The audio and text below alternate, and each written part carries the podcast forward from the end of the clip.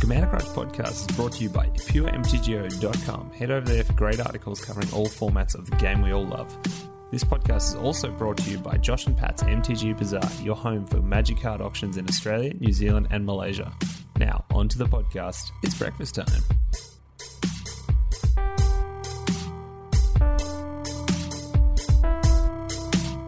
Welcome to Commander Crunch episode 32. You're here for your nutritious serving of tasty Commander treats on the regular. We're all about celebrating the culture, community, and creativity of primarily our favorite format of Commander, plus a side serving of entertainment and pop culture discussions for ancillary influences. I'm, of course, one of your hosts, Sam, the uh, the bird whisperer. I want to say this week. I've just been for a nice walk down the uh, the river and kind of been with my people, as as as, a, as it were. Uh, and I, am of course, always uh, joined by the illustrious Chesh. How you doing, Chesh? Oh, the illustrious Chesh. Uh, I'm I'm okay. During the week, I uh, stripped my hair to blonde, and then I attempted Wait, to dye it a deep, luscious purple, and instead it came out pink. So, you know, not all bad. you, you, you, it wasn't enough to have like glowing red locks last week that actually, you know, No, you I- kind of I embraced needed like, to kill nah, that. I- purple. That, yeah. I, I I took one look at it. I was like, yeah, no, it's time for a change. let's let's strip out the natural color. Let's go unnatural again. Fair. I, I don't. And, it's a weird thing because I I know there's nothing wrong with being a redhead. I get it. But it's just weird because you can't see it on a bad day, but on a good day in the sunshine, my hair like glows like I'm a Super Saiyan. So yeah, Nicholas Cage, Nicholas Oh. Um, Cage. Yeah, yeah, yeah. it's it's so weird. So I was like, I want to, and and I felt like I, I changed. Like being an old goth slash punk, it's been a while since I've had like a wild, crazy haircut or a wild, crazy color. And now that it's all short and I don't have my long, luxurious locks, I was like, I want to, you know, make something that that I can feel like I feel a bit more like me, which I haven't for. for it's been years since I felt like me, to be honest. Yeah. So coloring my hair was like a step towards that and just going like I want to start reclaiming who I am because I've been in corporate life for so long. Um, and yeah, so I, it- I attempted to go purple. Is is that also a thing? You probably don't have to be face to face as much in uh, in your role, and and I mean, you still got Zoom Um, meetings. I don't imagine, have to be face to face. Well, I don't have to be face to face at all in my regular job generally anyway. Yeah, yeah. Um, the problem is with corporate culture the way it is, they've only just brought in, just before the pandemic hit, they only just brought in casual clothing. I remember you so saw, you said this. Yes, facing- exactly. Like fifty Yeah, years too late. and I was like, stuff. what what type of fucking old man takes Yeah. this long? So I've been with the company now for almost twenty years, um, and it's taken them this long to go. Oh, maybe people will work better and feel more comfortable in casual clothing. Maybe we shouldn't be making them wear like three piece suits constantly and like Top hats make and monocles. as- yes. and incredibly uncomfortable. Like, gee, Mm-hmm. you think, Uh, I hate to I, I hate to bring it back to Nicolas Cage, but you don't say. exactly. Exactly. Uh, anyway, anyway, uh, I can't leave our guest lingering any longer because it's just too cool and I'm too excited. So, um, yeah, as as it often goes, our guest profiles, as I always say, with the community and creators, have become a place to share and explore the essence of Commander and why we play in an effort to promote and celebrate the qualities. Um, we're joined today by a guest that I think we've we've been trying to tee this up for a little while, and, and thanks for patience in advance. Of course, it's just it's what we do. We're on the other side of the world, and it's we've got to figure these things out. But nonetheless, we've been so excited for this one because I think we're just going to hang out, have a good time. It's going to be wild. Feel free to uh, take the filter off and and, and join our, our lovely Australian ways. Of course, we're joined by the co-host of Magic Mike's, formerly the host of incredible podcast Deck Tease and Girlfriend Bracket. Uh, we're in the presence of Magic royalty. It's the Dredge Queen, Erin Campbell. How you doing, Erin? I'm doing good. Uh, Thank you for clarifying that there's nothing wrong with being a redhead because I'm a natural redhead. So this Yeah. this could have gotten off on the wrong foot. no, I appreciate, and I, Chesh and I have had the chat too. That I uh, I grew up in a weird way, going oh, I don't I I have ginger tendencies in a way, and uh, going things like my brother or someone calling me a redhead, and for some reason thinking that's a bad thing and shying away and not being wanting to be assigned to that color of hair. I was like, no, I don't care now. I love it. Like it's it's perfect. I think so. that really comes with getting older because I remember Totally. getting picked on a lot as a kid for having red hair. And I heard all the jokes of Red Baron, Ronald McDonald, you know, the, the whole, the Campbell Soup Kid. You know, that's kind of how I got my last name of Erin Campbell. Uh, you know, Red-headed Campbell's not my legal stepchild. last name. And Yeah. so, you know, when I, when I, you know, thought of my name for myself or when I rechristened myself, you know, that was a way of kind of reclaiming this thing that had been jokingly used against me all these years of, cause I looked like one of the Campbell Soup kids. They used to have a duo. they Oh, used to have, God, there was a boy and a about to make girl with red hair that was, I don't know if they're still there or not, but, uh, yeah. So, you know, when you're a kid, it, you, you just, you will do anything to just not arouse, not aroused, but like you'll you'll do anything to not stand out. And when you Yeah. have red hair as a child, you stand out quite badly. But as you get older, you find out that people like redheads and they find it sexy, they find it attractive, and Yeah. so um, it, it it it turns around pretty quickly to where it's something you get mocked for too. Uh, you know, even now, I, I dyed my hair three years ago. I've been a brunette for the last three years, and it, it does feel like you have this sacred duty. Like people take it really personally when you dye your hair when you're a redhead, or people say, "Don't you realize that beautiful hair? How could you?" And Mm. people get invested in red hair, and it, it it's really wild. No, I've got that with, with curly hair too, and I'm like, now it's I, Mhm. I- like you say, get older. And no, I'm I'm going to embrace the weird afro thing I got going on sometimes, and just let it let it flow. Whatever. It's uh, Same it's thing. I have naturally curly hair, and I, Yeah. um, I, I wore my hair up. You know, you mentioned corporate life. You know, I spent Mm-hmm. the first few years of my corporate life just wearing my hair up a lot, and it would get in my way, and it was so big, and I was just sort of giving into these beauty standards that I didn't think curly hair was attractive. And then again, there was just a turning point where I, I discovered that curly hair was attractive, and people wanted to run their hands through it, and it became something to envy. And all the girls that I looked up to who had straight hair, they would look at me and say, "We wish we had curly hair." And so everything kind of comes around at at at some point. You know, everything Mhm. that you don't like about yourself suddenly becomes cool or suddenly becomes attractive, and you realize it's it's always been attractive. You just needed to see it for yourself. That's right, exactly. It's uh, eye of the beholder and all that stuff too, and, and what Yeah, it means to yourself. But um, yeah, I, I love what that point you made about. I never knew that about um, the Campbell name as well. It's like the whole thing that I, I I love that that it's almost the deflecting the deflecting palm technique that you'll harness the energy of something that was thrown at you negatively, and you're like, well, you know what? I'm going to show it. I'm going to I'm going to turn it around and, and shove it in your face, kind of thing. And that was the thing I heard the story about the girlfriend bracket term, and that made me smile so much that it's like, all right, you're going to use this as a negative term. We're going to embrace it and like and completely flip the script. And I love that to bits. But um, Exactly. Yeah. My friend Chris and I, who was one of the co-hosts on the Girlfriend Bracket, we traveled pretty extensively before the show got started. And that was a phrase that we would just hear constantly. You know, if you went X and two or X and three or worse, people would say, Oh, you're going to the Girlfriend Bracket, which implies that only women do poorly at events, you know, mm. that it's a certain bracket or that only girlfriends are in that bracket, that you only came because your, your partner plays. And so we thought, why not make the Girlfriend Bracket a place where you want to be, you know? And and so people listening to the show would say that. They would say, we feel like we're in the car with you guys, or we feel like we're, you know, in the event hall with you guys. And, and that was the whole point, was just turn something that into it that started off as a joke and, and making it a really cool place to be. And, and it worked. We went on for about a hundred episodes and people still come up to us and people still, there was six, it was five years ago, I think. And, um, to me, that's the greatest gift as a content creator is when you can,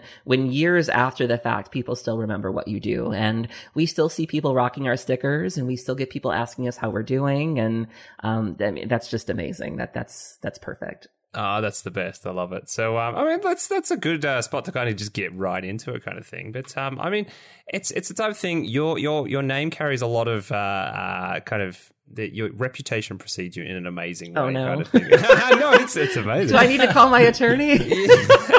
no, no. I refuse to comment under grounds which may incriminate. Exactly. Uh, but Who, who did you kill that we're not aware of? yeah, exactly. But I mean, I I was gonna say it's it's when we're writing notes and things for this. I'm like, do we do? Uh, do we do a brief background? I think we can kind of try, but I think you've done so much in the magic sphere. Keeping it brief might be a bit tricky. I don't care. Let's kind of get it started, kind of thing. It's like if, if because I think the the point of today anyway will be uh, how all roads have led to uh, Commander in a little way. Like it's it's it's the way that uh, uh, you've said it a few times yourself. It's like five years ago, if you had said I was a Commander player, like what I would have laughed. Uh, But Well, the it- way see, it's funny you should bring that up because. Um, so I've been obviously following Erin for a very long time. I'm to so the point sorry. Where, Erin, Erin might even potentially remember, although I wouldn't fault you if you don't remember, when you first started getting into Commander, I was like, holy crap, I can't believe you're finally getting into Commander after all this time. If you need any help, hit me up. um, because, because you're one of my favorite content creators and, and Thank you. It, it, it's one of those What do you mean, things of, like, even, I mean, I can it just is. go. Jeez, yeah. What did just, you do? Just fuck off. No, just fuck off. No. um, you you are still. God damn it! I've had a long week. Uh, one of my favorite content. Oh no, actually, yeah, that's fine. Because let's dig into that then. Um, for it. So there has been a long running problem where myself and Erin haven't been able to get together for a commander game for so long. So yes, you were one of my favorite content creators, and you will be once again once we get that goddamn game of commander Exactly. in. Okay. But, but I, as Now I, I mentioned in the about that. pre-show, though, I, I'm really worried that this is like a seventh seal situation or seventh sign, where if we do finally meet and play a commander game, some unholy seal is going to open, some pestilence is going to be unleashed upon the world, and just it'll it'll be a bad it'll be bad news. Yeah, yep. Exactly.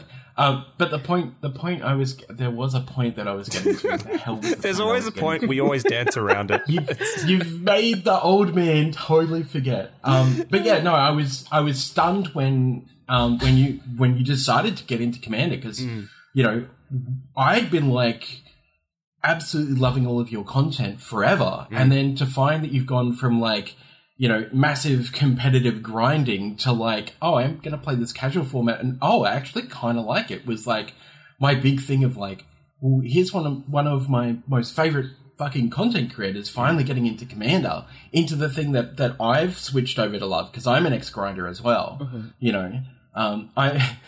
My claim to fame was winning a 5k here in Australia in Brisbane Five k. get this, the month after the fucking PTQ pins ended. Oh, And all I wanted was the pin. I didn't care about the $5,000. I wanted the cool pin. And I fucking missed it by a month. God damn it. So, so But, cas- um, yeah, casuals on the street can know your prestige. You're wearing your pin on your jacket. You're like, yeah, look at that. Look at that. I, I just like the pin. I The have pin a friend who makes awesome. pins as a side hustle. I can have him whip you up a pin if you would Oh. like.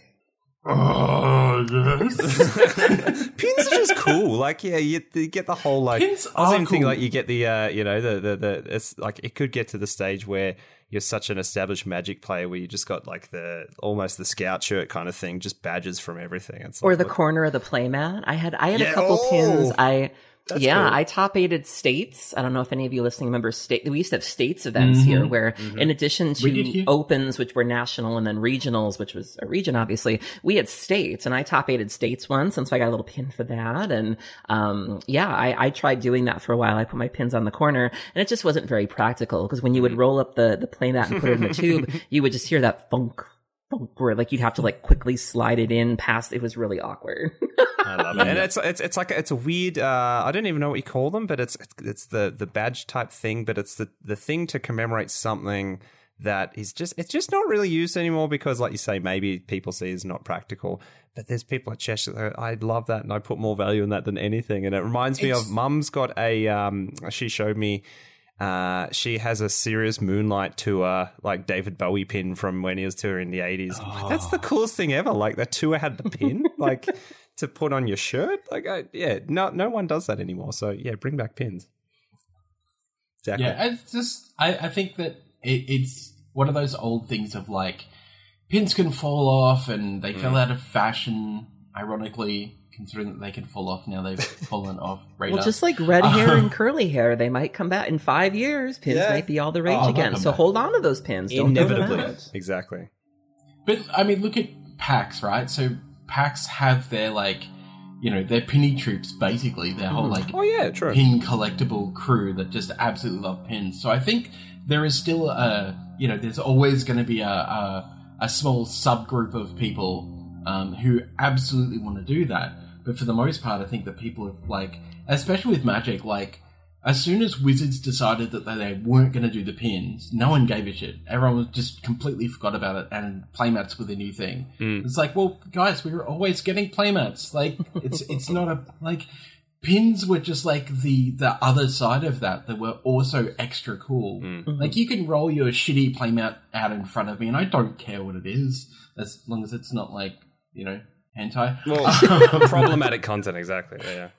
I, I, I have a I have a big thing with that. Um, anyway, because if anyone rolls that out at one of my events, I kick them straight out. Um, generally, I tell them to turn the mat over, and if they don't want to turn it over, I just wake them because this is family friendly, guys.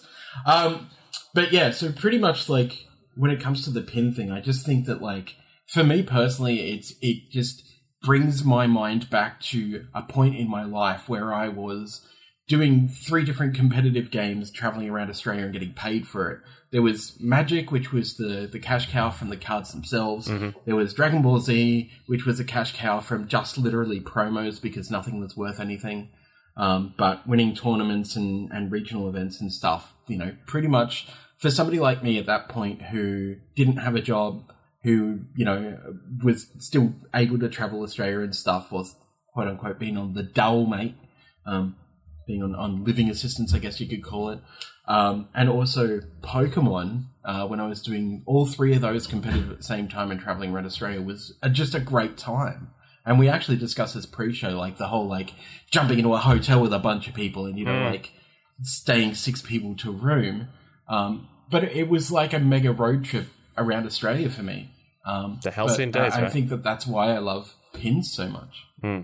Well, that, Anyway, this that was a the- side the topic Penny of pins. Chesh. You just took that right it. down the, the, the mine cart of uh, or mine shaft of, of pins, and uh, how we how are we going to get that back to uh, the great legacy of, uh, of of our Erin Campbell? You know, like no, but I mean, as, we said before, it's it's there's there's so much history of of uh, what what you know you've achieved, Erin, and um, the, the name you've kind of established, and and there was even some great chats about. Um, oh, I was listening to a podcast the other day, uh, doing a bit of homework. It was nice. Uh, as far as uh, how how people ask, like you know, you've you've got this amazing persona that that actually uh, exudes a confidence that does actually inspire people and has actually had you know uh, real world applications where people are like, oh, you've actually like, I could not even go to an FNM because it's like, it's an absolute male fest and like, I'm scared. And you're like, it's just like, that shouldn't exist, but it does. And it's, it's just people like you, the way, uh, you, you will talk and, and, and be confident about yourself, everything and, and kind of be your, be your own biggest fan. Um, and it's not being cocky. It's, it's, it's like, it's, it's a confidence I think everyone deserves in a way. And, it's like a lot of people sadly don't have it, but you've, you've had an effect way beyond just playing, you know, dredge like awesome cool things like that. It's it's i was saying before there's another like it's it's i highly recommend just running through the back catalog wherever you can find them um of as i said the aforementioned podcasts that you've done. Um i i personally found it really inspirational to to hear that you you made a whole thing about a, a conversational style podcast when personally I didn't know if any of those really existed and, and now we're kind of trying to doing what do one and, and enjoying just having conversations with people and, and realizing that you've been doing this for a long time. But, uh, yeah. Facebook memories has really become my worst enemy because it loves to remind me of how long I've been doing this. Um, Yeah. I guess even the girlfriend bracket, you know, we, we started the girlfriend bracket in March of two, oh God, like four or five years ago. And I remember posting about it on Facebook. And then of course you click on memories and it's like five years ago you were doing this. And it's like, five years? Like that's wild. And you know, the deck tease was seven or eight years ago, to be honest. And Mhm. um, it doesn't feel like it's been that long at all. But um, you know, thank you. That's those are incredibly kind words, and that's always been my my secret to content creation is you know see what people aren't doing, you know, see what holes there are in the community, um, and find a way to either bring that to the table or to bring a new spin on that. And you know, that's always been the key to everything I've done. Is that was the key to the growth to to the deck tease was me looking around and going, there are all these people I want to get to know. These people would never give me the time of day otherwise because I had just started playing Magic again. So how can I get to know all of these really cool people? Well, interview them. Like that was sort of my mm-hmm. secret there. And then with the girlfriend bracket, it was the same thing of, you know, what is something that's not being done right now? There had never been an all non-male podcast before. Hmm. We'd had like, and, and this was a time where that was really popular. You know, we had Brainstorm Brewery, we had Heavy Meta, you know, that was really a recipe for a while of four dudes, a beer, mm-hmm. and a podcast. That was all you needed. And, and for a while there, and there's nothing wrong with that to be clear, Exactly, but yeah, for a yeah. while there, we were just really saturated with that. And we had Magic the Amateuring, you know, we had a duo right. of girls, but before the girlfriend bracket, to my knowledge, there had never been a show where every week you could hear at least four non-male Magic players talk about magic and talk about their experiences. And I wanted to be the first. And mm. to my knowledge, we were. And so, um, same thing with Magic Mike's. Magic Mike's was very much Evan's brainchild, but same thing of no one's ever done like a late night kind of tonight show, maybe MacNeil and Lehrer kind of news mm. show. We want to be the first ones to do that. And so I'm really fortunate that everything I've done has really been innovative and if not the first of its kind, um, certainly a neat take on something that's already maybe been done before.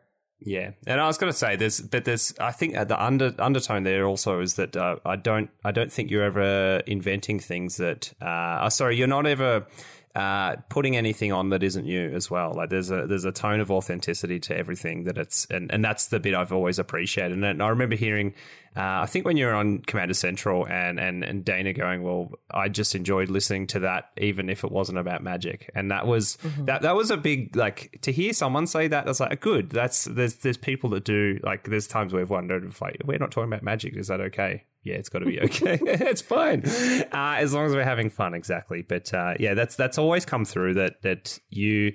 The way I put it as well, Chesh joked about something I, I think last week, but I think you embody this completely. You could make uh, an elastic band interesting and, and, find a fun way to talk about it, like, and that's that's the bit. It is uh, it's it's it's kind of infectious in a way, and it's just like that's that's why it's it's fun to listen to whatever you're doing. So um, keep it up for sure. It's um, well, thank Ma- you. Magic yeah, Mike's has been my my buddy on the way home from my long drives to. Uh, I've gone back to the office a little bit lately. And I'm like, this has just been the best, and especially top tens. really really dug it. So Thank you. Yeah, I, I, try to, it's really important for me that every, it's really important to me that everything I do be very organic. And especially in the content creation game, you know, it's not unusual mm. for people to tell you, these are the songs you should play on your stream. You know, you can literally go on any Twitch channel right now and there's song requests and yeah. people are taking polls of what deck should I play? And, you know, there are certainly content managers behind the scenes that are like, this is what we need to write about. This is the, you know, this is the hot topic right now. You know, you need to write about this yeah, format. Yeah. You need to do whatever. Um, and that's never been something I've been interested in. You know, I've been really lucky, even when I was doing the deck tease, that Adam Styborski was my boss. He was the content manager at Cool Stuff Inc at the time and at Gathering Magic at the time. And he always gave me a lot of leeway of mm. his, his attitude towards managing content was, I'm going to stand back and let you be awesome. And, mm. um, you know, I've always had the luxury of interviewing who I wanted to interview and talking about the things I want to talk about, even when it's maybe shot me in the foot. You know, could I be bigger than I am if I shut up quite frankly? sure, you know, um, you know, there's, there's, but, but I wouldn't be myself then. And there's yeah, nothing wrong yeah. with people mm. who do, um, you know, tailor themselves. And there's nothing wrong with people who do take those orders to talk about certain topics, but that's just never been a path that I've been interested in. And, you know, if it means that I'm not as big or if it means that I am kind of niche or if it means that I'm not everybody's cup of tea, that's fine. But at the end of the day, I can truly look back at everything I've done and be happy with what I've put out and really stand by everything I've said and everything I've done and in a way that I don't think a lot of people can. Yeah, exactly, and I think that's that's the point. Everyone's built of different, fa- like, made of different mm-hmm. fabric, and and can, like you say, can operate on on different um, axes for longer periods of time, some sometimes than others. And and I personally resonate with that too. That if it's ever outside of what you feel is you and and right, and what you're comfortable doing, and it's fun, if it's outside of that scope, you're pushing it too far in a direction. It feels that it's not sustainable. I'm not going to have the energy to do it. it's just like, it's, I'm also the kind of person where I can, I could, I could tell, you know, yeah, like I'm the yeah. kind of person where I, I, I don't do subtlety well. And so like if I had to promote a product I don't really like, you'd probably know it. Like I yeah. couldn't, you know, or if I had to talk about a topic, like I know a, a really great example is, um, we got the bright idea on Magic Mike's to do a little side project where we were going to try a D&D game. Yep. Yep and quite honestly, I, I didn't enjoy it. You know, I had my mm. own reasons and, you know, we've talked about it as a cast and it wasn't personal or anything, but, you know, in the middle of the second episode, I was just like, I can't, I, I can't do this. yeah, yeah. You know, because I could, I could feel it. I could sense it. And, you know, there was no way that I could just keep delivering this knowing how difficult it was for me and how much fun I, how much fun I wasn't having. Um, and I just can't, I can't do that, you know, mm. and God bless people who can, you know, there are some people who can grit their teeth and, and keep the show going, but that's just never been something I could do. And so, um, and even towards the end, you know, when the deck tease was winding down and I was starting to lose interest in that, you know, I could tell, I could tell mm. in those last couple episodes that I wasn't as engaged as I was before. And, you know, the level of a, detail wasn't there before. And it's just something I can hear in, in the quality of it. And so yeah, yeah. just going back to wanting to be proud of everything you're doing. Where if I know I don't really want to be there, it's going to shine through and I don't really want that to happen. Yeah, exactly. I feel that. That's that's why I backed off on doing um, deck techs for the moment. Mm-hmm. Um, just because, like, I've been so busy with everything else, and, and I'm doing so many different exciting things. But like, deck techs have always been. It's always been a weird thing because the more casual the deck, the less views I get. Even though, like, the more enjoyable it is for me. More your jam. But yeah. when I do something that's disgusting, that I'm like, you know, you you wouldn't want to play this deck at a table because everyone is going to hate you and your your partner's going to divorce you and your mum's going to leave. And and like, "Oh, I'm everyone's interested." all over that, like thousands of tens of thousands of views on like something that's just like the most despicable commander deck ever. And I'm like, but I I don't just- believe in yeah, it. I- yeah. don't get me wrong, I I have been known to, and I do sometimes enjoy playing those POS decks, right? The piece of shit decks, um, the decks that are so horribly disgusting that really you shouldn't be bringing them to the table. And I warn everyone before I do it because I know if a deck's going to be like super gross for no apparent reason. Um, but and just just the joy of playing an actual casual deck versus the the absolute dismay of of sometimes joy of playing a really you know terrible powerful deck because sometimes I do feel like I want to make a difference like Yeah. at the table that that I don't want to do my usual which is like I'm the type of person who'll just bring like a theme deck to a constructed table because I want to have fun and I want to talk and I don't really care that much about winning. And and sometimes that little gremlin in my head just goes, "Hey, hey Chesh, hey Chesh, fuck him up. Teach him a lesson." So, so let's Everyone has that gremlin. So Let's talk about that But, for a second yeah, anyway uh, about the, the power level thing too, and I think that's that's a good good little segue to the the interesting part I've seen about your um the way you've talked about Commander the last like couple of years, I guess, Erin. And it's it's the whole thing where you've come from a very competitive scene and and and done a lot there, uh, and in a way, I think that I, I imagine would frame very much what you can see are the qualities of why you'd want to play something like Commander and make that important distinction. Uh, it's it's the one I see. It's like the when when cyclists kind of yell at at, at, car, at, at drivers of cars and and car you know road users basically they yell at cyclists and it's like infinitely both parties gain a lot more insight when they jump in the other person's shoes, so to speak. Uh, and I know I've, I, I became a much better driver when I rode a bike for a bit. I'm like, ah, I know. And it's, I, I think, and and more than anything, that's the bit I'm fascinated about that I haven't, I don't have a competitive history or anything. And, and so it's kind of what this is all about, seeing different perspectives and what they add to the table. But, um, you know, like as, I'm just very interested to hear how you've kind of seen Commander or your your personal view of Commander change over the years, and and and the way you could, I think, really nicely. Uh, what do you call it? I, I guess annex those two different play styles, but like incorporate a little bit of each into the other, maybe, or probably more Commander incorporating the competitive side, but in a way that you know you're playing a casual format. Yeah. Do you want to speak to that for a second? As as far as, as yeah, it's a loaded one. Go where you want to. That's fine. So I I mean I would I would hesitate to say that what I was I would hesitate to say I would hesitate to say that what I was doing years ago was even competition. Like Okay. let's be completely honest. Like I was going through the motions where Hmm.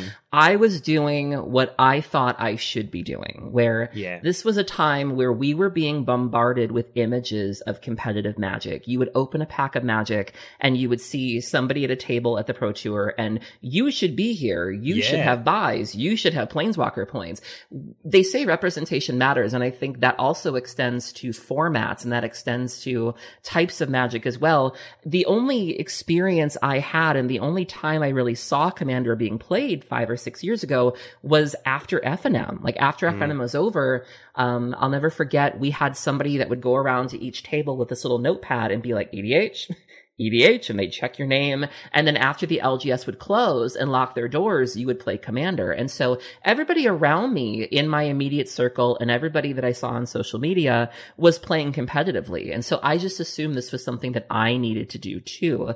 And, and I was miserable. I, I was playing decks I didn't enjoy. I was playing formats I didn't enjoy. Um, I was a terrible person to be around and, and I lost friends over it. And I, I was just chasing this ideal that I thought I had to live up to. And it wasn't until I really asked myself, like, why am I doing this? Like, why am I playing decks mm-hmm. I hate? Why am I, why am I spending money to go to places where I, I'm not going to do well? I'm going to be miserable and I'm going to be not very nice to the people around me. Certainly not nice to my opponents. Let's talk about that.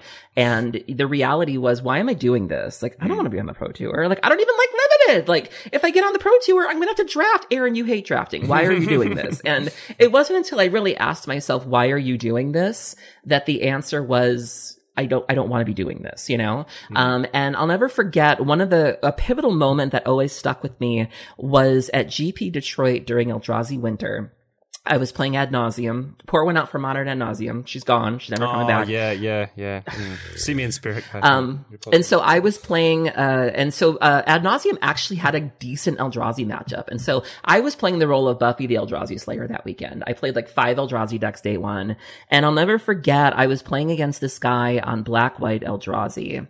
And he beat me. And I, I was packing up my stuff and I was signing the slip and we were just sort of talking. And then I'll never forget, he very quietly was like, I don't, I don't want to be playing this.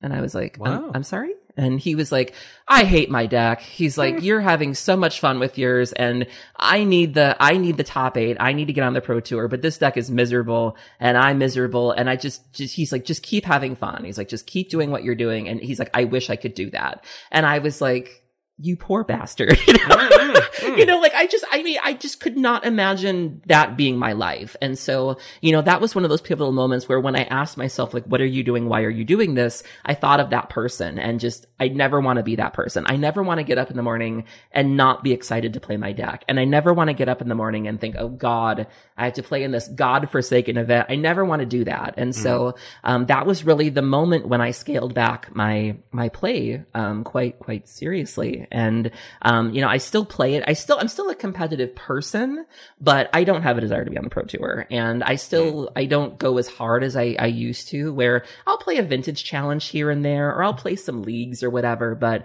I, I'm very aware of what I'm trying to do and I just channel it differently. And, um, you know, Commander really did kind of change my life in that regard of just really reaffirming, like, why are you doing this? And now when people come to play Magic, you know, Commander's everywhere. And, you know, Commander went from being sort of this dirty little secret. And maybe if I had come back to Magic a few years ago and saw this, this current climate, I think my Magic life would, would have been very different. But I just didn't see it anywhere, you know? It was, it mm-hmm. was, it was played in back rooms. It was the, the butt of jokes. It was, you know, it wasn't nearly the force that it is now. Yeah, and and it goes to show Also, it, like- it takes a while to, to turn around a stigma too, and, and that can be a, a lot Mm-hmm. of people's perception without even investigating it further. Like, oh, it's a command, Mm-hmm. and like, and, and that's that, the whole thing where it's like spoiler season comes out, and I've heard it said before. It's like, oh, the commander players are going to enjoy that, and it's like, ah, Right. whatever, whatever. I was like, that you know, girl. Yeah, totally.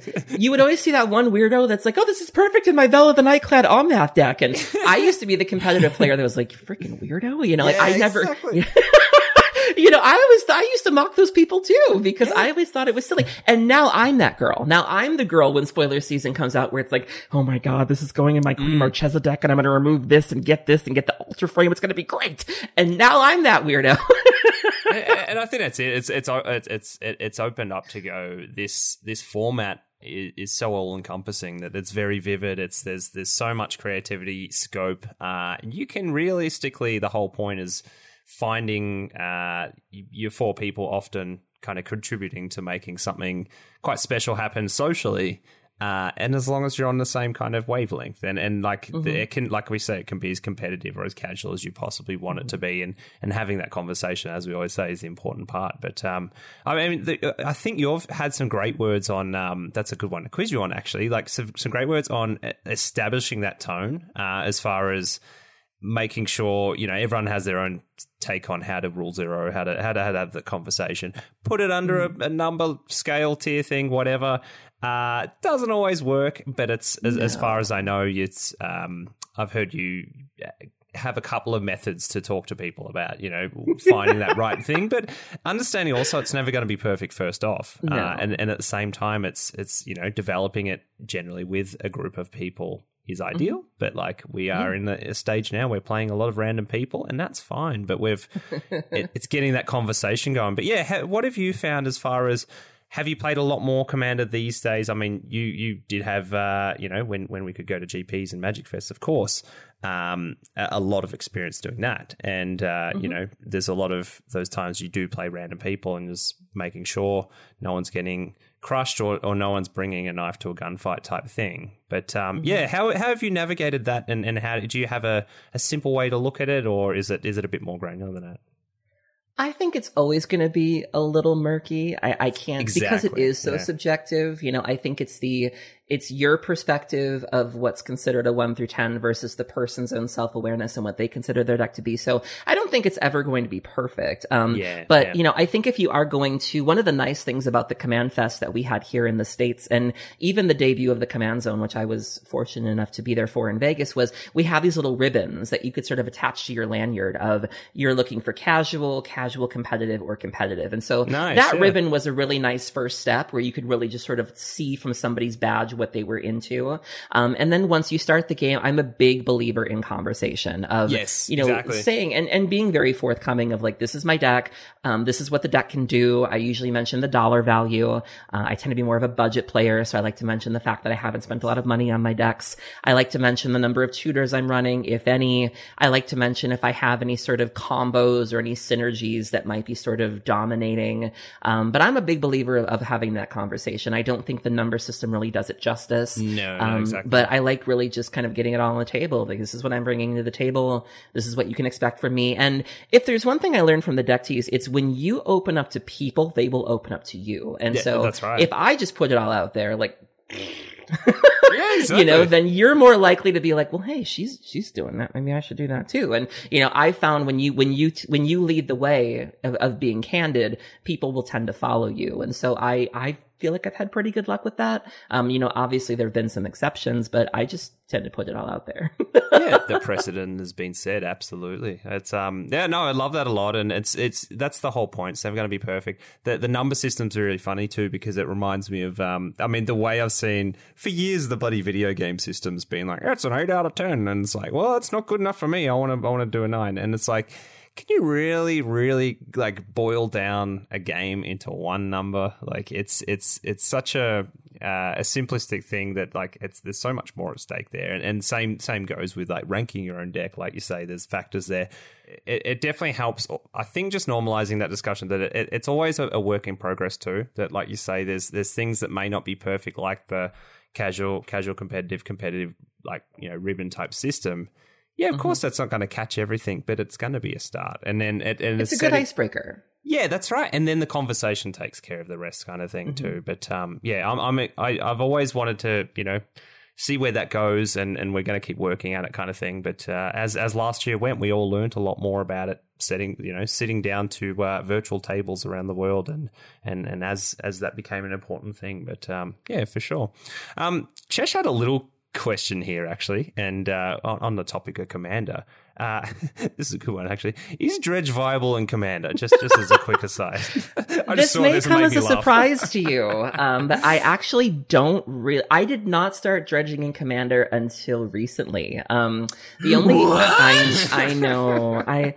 I, I like to I like to create the illusion that I have range. So, um, but no, I just recently built a Hogaak deck for like fifty dollars, Yes, and that nice. that does have the full suite of Stinkweed and Grave Troll and Dark Blast and all of that. But prior to Hogaak, I just didn't really run the dredge card. And people, Lord knows, people tried when I Oh, yeah. when I built Muldrotha. They're like, Erin, you need Stinkweed, you need Grave Troll. I was like, "Eh, well, that's too obvious. You know, I try not to. I try not to do the obvious thing when I can help it. I might be a very, I might come off as being very predictable and very one note, but I, I do have some tricks up my sleeve. And uh, no, I that that was really the first deck that I, I put those in, and and they're great for that purpose. But I've Yeah. heard stories. You know, I've obviously heard of like broken Gitrog strategies and things like that. And, you know, obviously it's great fodder from Muldrotha. And I think my friend Alex Ullman, he had Stinkweed Imp in his Araumi deck. So, you know, obviously the Yeah. dredge cards can be fine.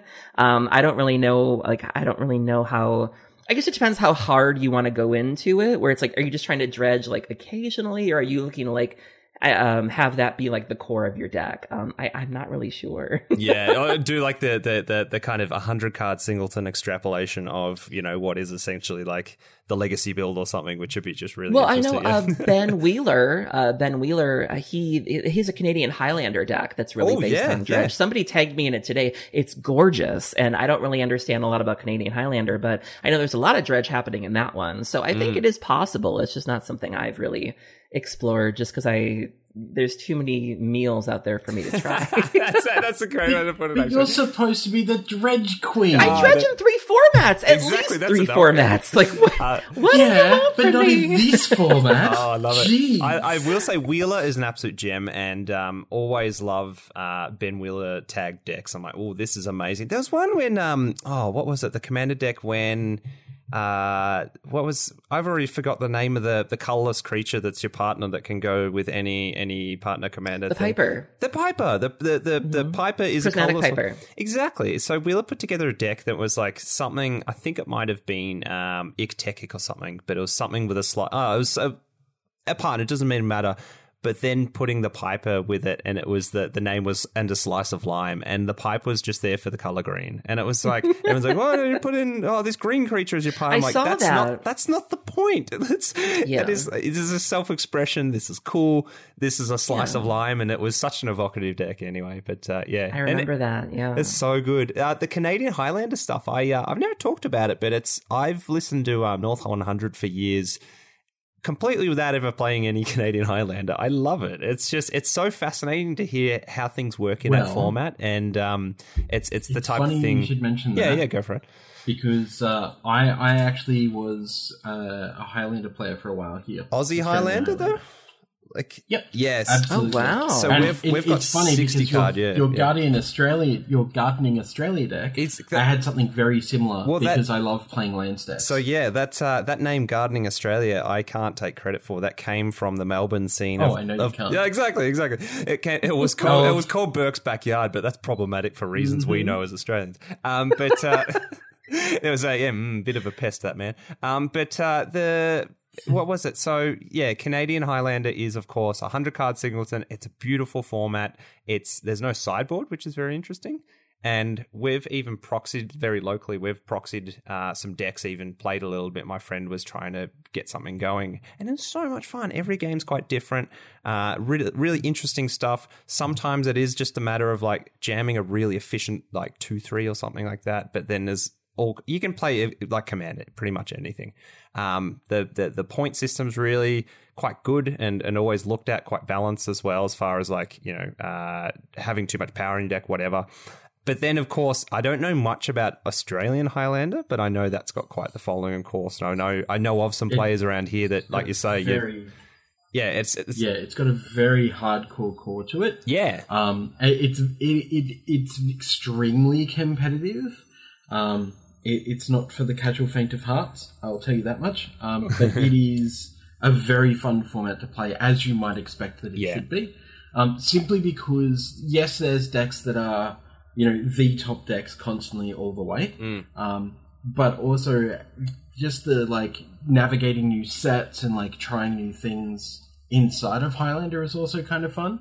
Um, yes, exactly. There's there's an element of, of creativity super- in there. It, I think is important still, and and there's a lot of brewing, and, and same you're with super creative. Cana- yeah, Canadian Highlander Uh, too.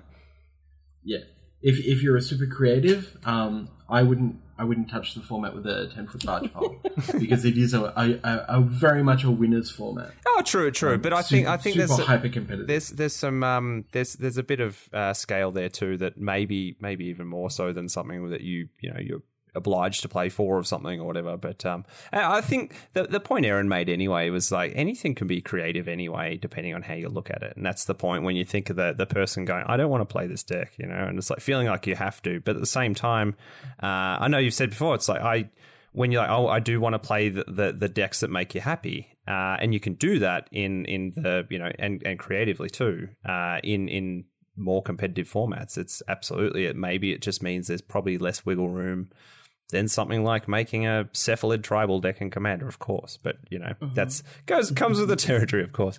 I have to ask the Hogaak deck. You said fifty dollar budget. Was that a sneak peek at? is that a uh, is that a scrap trawler's number?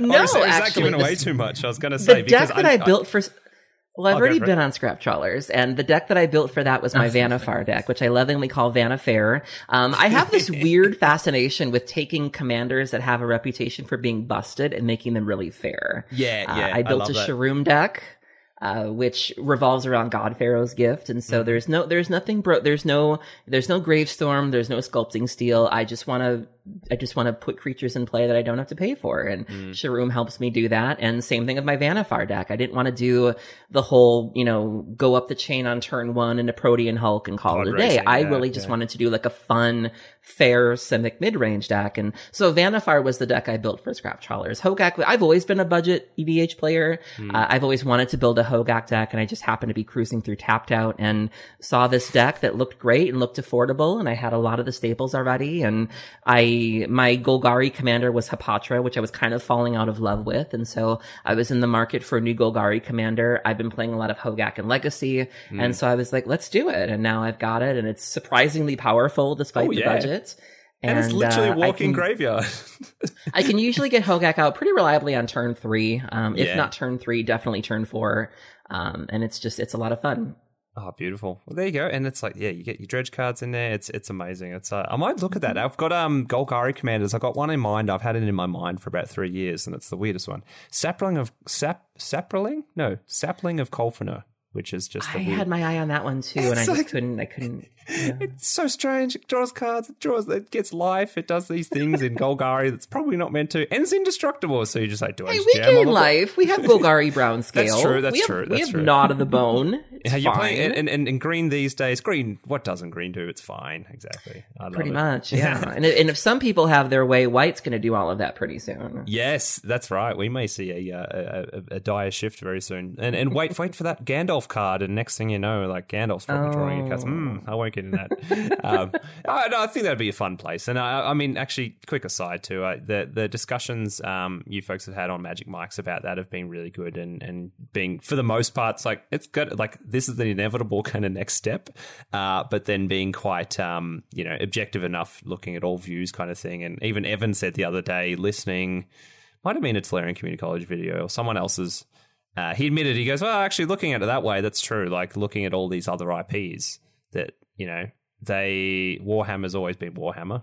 So, you know, why, like, they haven't gone, oh, why, why can't we get Where's Wally or Where's, you know, like, or Lord of the Rings in our thing, in this, this thing where they've kind of stayed tight and, and going, well, you know, so it's, it's the type of thing we don't know how it's going to play out in, in five, ten years, but, um, it's, it's interesting to think about.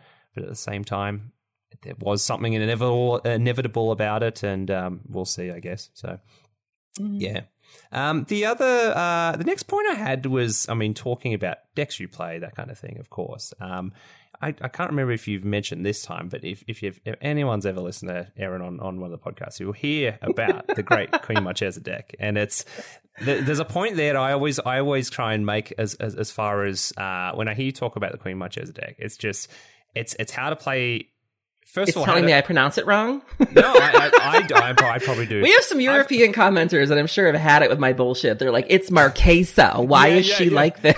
I've heard, I've heard Marchese, I've heard Marquesa, Mar- Marchesa, I've heard everything. It's like I don't even know anymore, and and I'll probably be uh, My boyfriend calls it my blue deck. He's like, "That's the closest to a control deck Erin will get." Exactly, exactly. But uh, I love that you've established an identity for that deck, and it's the way I, I love in, in in it's one thing to brew a deck, but it's then another to put a persona on it, and like a this is how I'm going to play it, and this is like this is kind of the way I want to be, and, and you're almost role playing something too. But um, yeah, so how's that gone over? I mean, it's been a couple of years now too, hasn't it? That deck. Yeah, the Queen Marchesa deck started off as a net deck. I didn't actually start building my own decks until early last year when the pandemic started. And a lot of that was because of my boyfriend, quite honestly. Like, you know, Yeah. I've always been a bit of a perfectionist and, you know, coming from that competitive background where every card has to have its purpose and everything has to be finely tuned, it, it was so scary for me to get to that point where I could just build and and have there be maybe some cards that don't fit or maybe have there there be some cards that aren't ideal. And I would always just hear Carrie's mom in my head going they're all going to laugh at you. And your, your deck is what if your deck is what if your deck doesn't work? And what if your deck is bad? And what if this card doesn't work? And you know yeah. there were all of these things that just kept me from building decks. And it wasn't until you know I started dating my boyfriend that I really just started to learn to embrace those things and uh, and really lean into the the chaos and the fun of it. And uh, the Sharuum deck was the first deck I ever built completely from the ground up, which I'm really mm. proud of. But Marchesa started off as a net deck. I, it was a deck that Saffron Olive built that he didn't publish. Like, I think I was just going through the MTG Goldfish hub and I saw that he had built this deck and I was like, why did you not want us to know about this? And so the fact that it was like Seth's dirty secret really kind of interested me. Um, and it was, it was fine. Like, it was, it was a fine deck. And then through the years, I've just sort of tuned it and, um, you know, made it more of a control deck and got rid of some of the more, in my opinion, useless pieces and, and turned mm. it into what it is now, which is just one of my favorite decks. I lovingly refer to it as "Don't make me get off this couch." Yeah. Um, it's it's my it's my blue deck, as my boyfriend likes to say, and I just I just really really love it. Oh, I love it. And uh, like, I, remember a couple of times shouting at cards like "comeuppance," and uh, you know the ways yes. it's like, "Oh, you you're gonna come at me?" Ooh, okay. It's, it's, yes, I, I love, I love it, it It's it's funny because I got to play uh, Command Fest Chicago. I got to play with the Magic Mike superfan named Eric. He and invited me to a game with his friends, and they literally brought me this giant, like stuffed Elizabethan crown. and after the game was over, he goes, "You didn't lose the crown the whole game." And I was like, "Why would you? Like, if you're building a Monarch deck, you're not building a Monarch deck to lose the Monarch. You build it to fucking keep it." And so yeah, yeah. I just think it's so funny that every time I play that deck, people are like, "You didn't really." You didn't really lose it. And like, cause you're not supposed to. Like, you do. Who builds a monarch deck to say, you know what, I'm just going to give it to people? Nobody. And uh, so that's, that's a compliment to me. Unless you're Jared Carthalion, but that's another card. Exactly. Like, but yeah, no, I'm the mother flipping queen. I love it. It's exactly. so good. Um, also, shout out to Nick. Have we not said Nick's yes. name yet? Oh, Nick has been, a, and I want to, I want to say, just such a, a, positive influence for like. There's a few people out there, especially like, and, and the, the last year's been uh, really doubling down on what I love about Commander, and then like just ramping that up to 99 because of the people that have mm-hmm. influenced me, that, that that kind of thing. But to see what Nick puts out for decks, the ideas, and when Nick says like he's brewing three decks a day, like just just honest on, oh, yeah. on architect, I'm like, you're he mad. I love it. I love it. He brew, he built me a Yidris deck when we first started talking. And, you know, I remember back in my day, we made mixtapes for people. You know, you would yeah, give a girl yeah, yeah. a cassette if you liked her. You would give so a girl right. a, a, CD if you liked her. It, nowadays, you build a girl a deck. That's the way you show you that you like her. And, um, and so, yeah, that's one of the things I've always admired about him and that I love about him is, you know, he is always brewing and he does have such a different approach. And he's so aware of his impact on the game. And it means, yes, it means a lot to him that everybody everybody has a good time. I remember he had a Syr Konrad deck. I, I think he still has it. He he takes them apart so capriciously, which I can't do. It's almost like killing my children. but babies. Like he'll build a deck and then two days later he's over it. I don't really yeah. understand it. But he had a Syr Konrad deck, and I'll never forget. He tried putting Mindcrank in it. Yeah, yeah. And I remember we all were miserable, and he felt genuinely bad about it. And he was like, you know, I That's don't want to create that sort of game. I want yeah, everybody yeah. to have fun. And I just really respect that about him that he just, he's very aware of his impact on the table. And, you know, he never wants to do anything to make sure that anybody's having a good time. And, um, and that's rubbed off on me as well. You know, he's mm. made me look at the decisions that I make as a commander player, the cards that I include. I remember when Tiny Bones came out. Yeah, I was really yeah. enthralled with Tiny Bones, like a lot of us was. And Nick was like, I can't, I can't build it. He's like, I know, and, and I was really excited to build it, but he was like, I just know people are, are not going to have a good time. And that's something I would have never thought of before. I would have just been like, fuck yeah, tiny bones and, and just kind of ran whole hog into it. But, you, no you know, hearing the, right. But hearing the way that he looked at it, he was like, I just, he's like, I just don't see that being a, a card that's going to create a lot of good games or it's going to yeah, create yeah. some feel good games. And that made me reconsider that in a way that I wouldn't have before. You know, I would have just put my needs first and just said, you all can deal. And now I don't really do that as much anymore. I'm not great about it, but, um, I've gotten better than I was. And it's because of, of his influence. Yeah, no, I respect that Yes, so Sam. much. Nudge, nudge, tiny bones, nudge, What, nudge. you know, what, I, what Tiny Bones isn't Obosh. It's fine. There's kind of a bit of discard, but it's it's it's, di- it's discard if like wheeling. You know what I mean? I took out all the stuff I'd still like to find like a fair way to do it. Like I said, I like to, I like that exactly. challenge, but I just remember when it first came out though, the, he's like, you know, I, I just can't really do that to people. Yeah, and I, I think that's the interesting part of the game that, that, that continues to unravel in complexity in, a, in an amazing, fascinating way. But there's people uh, like Nick that go.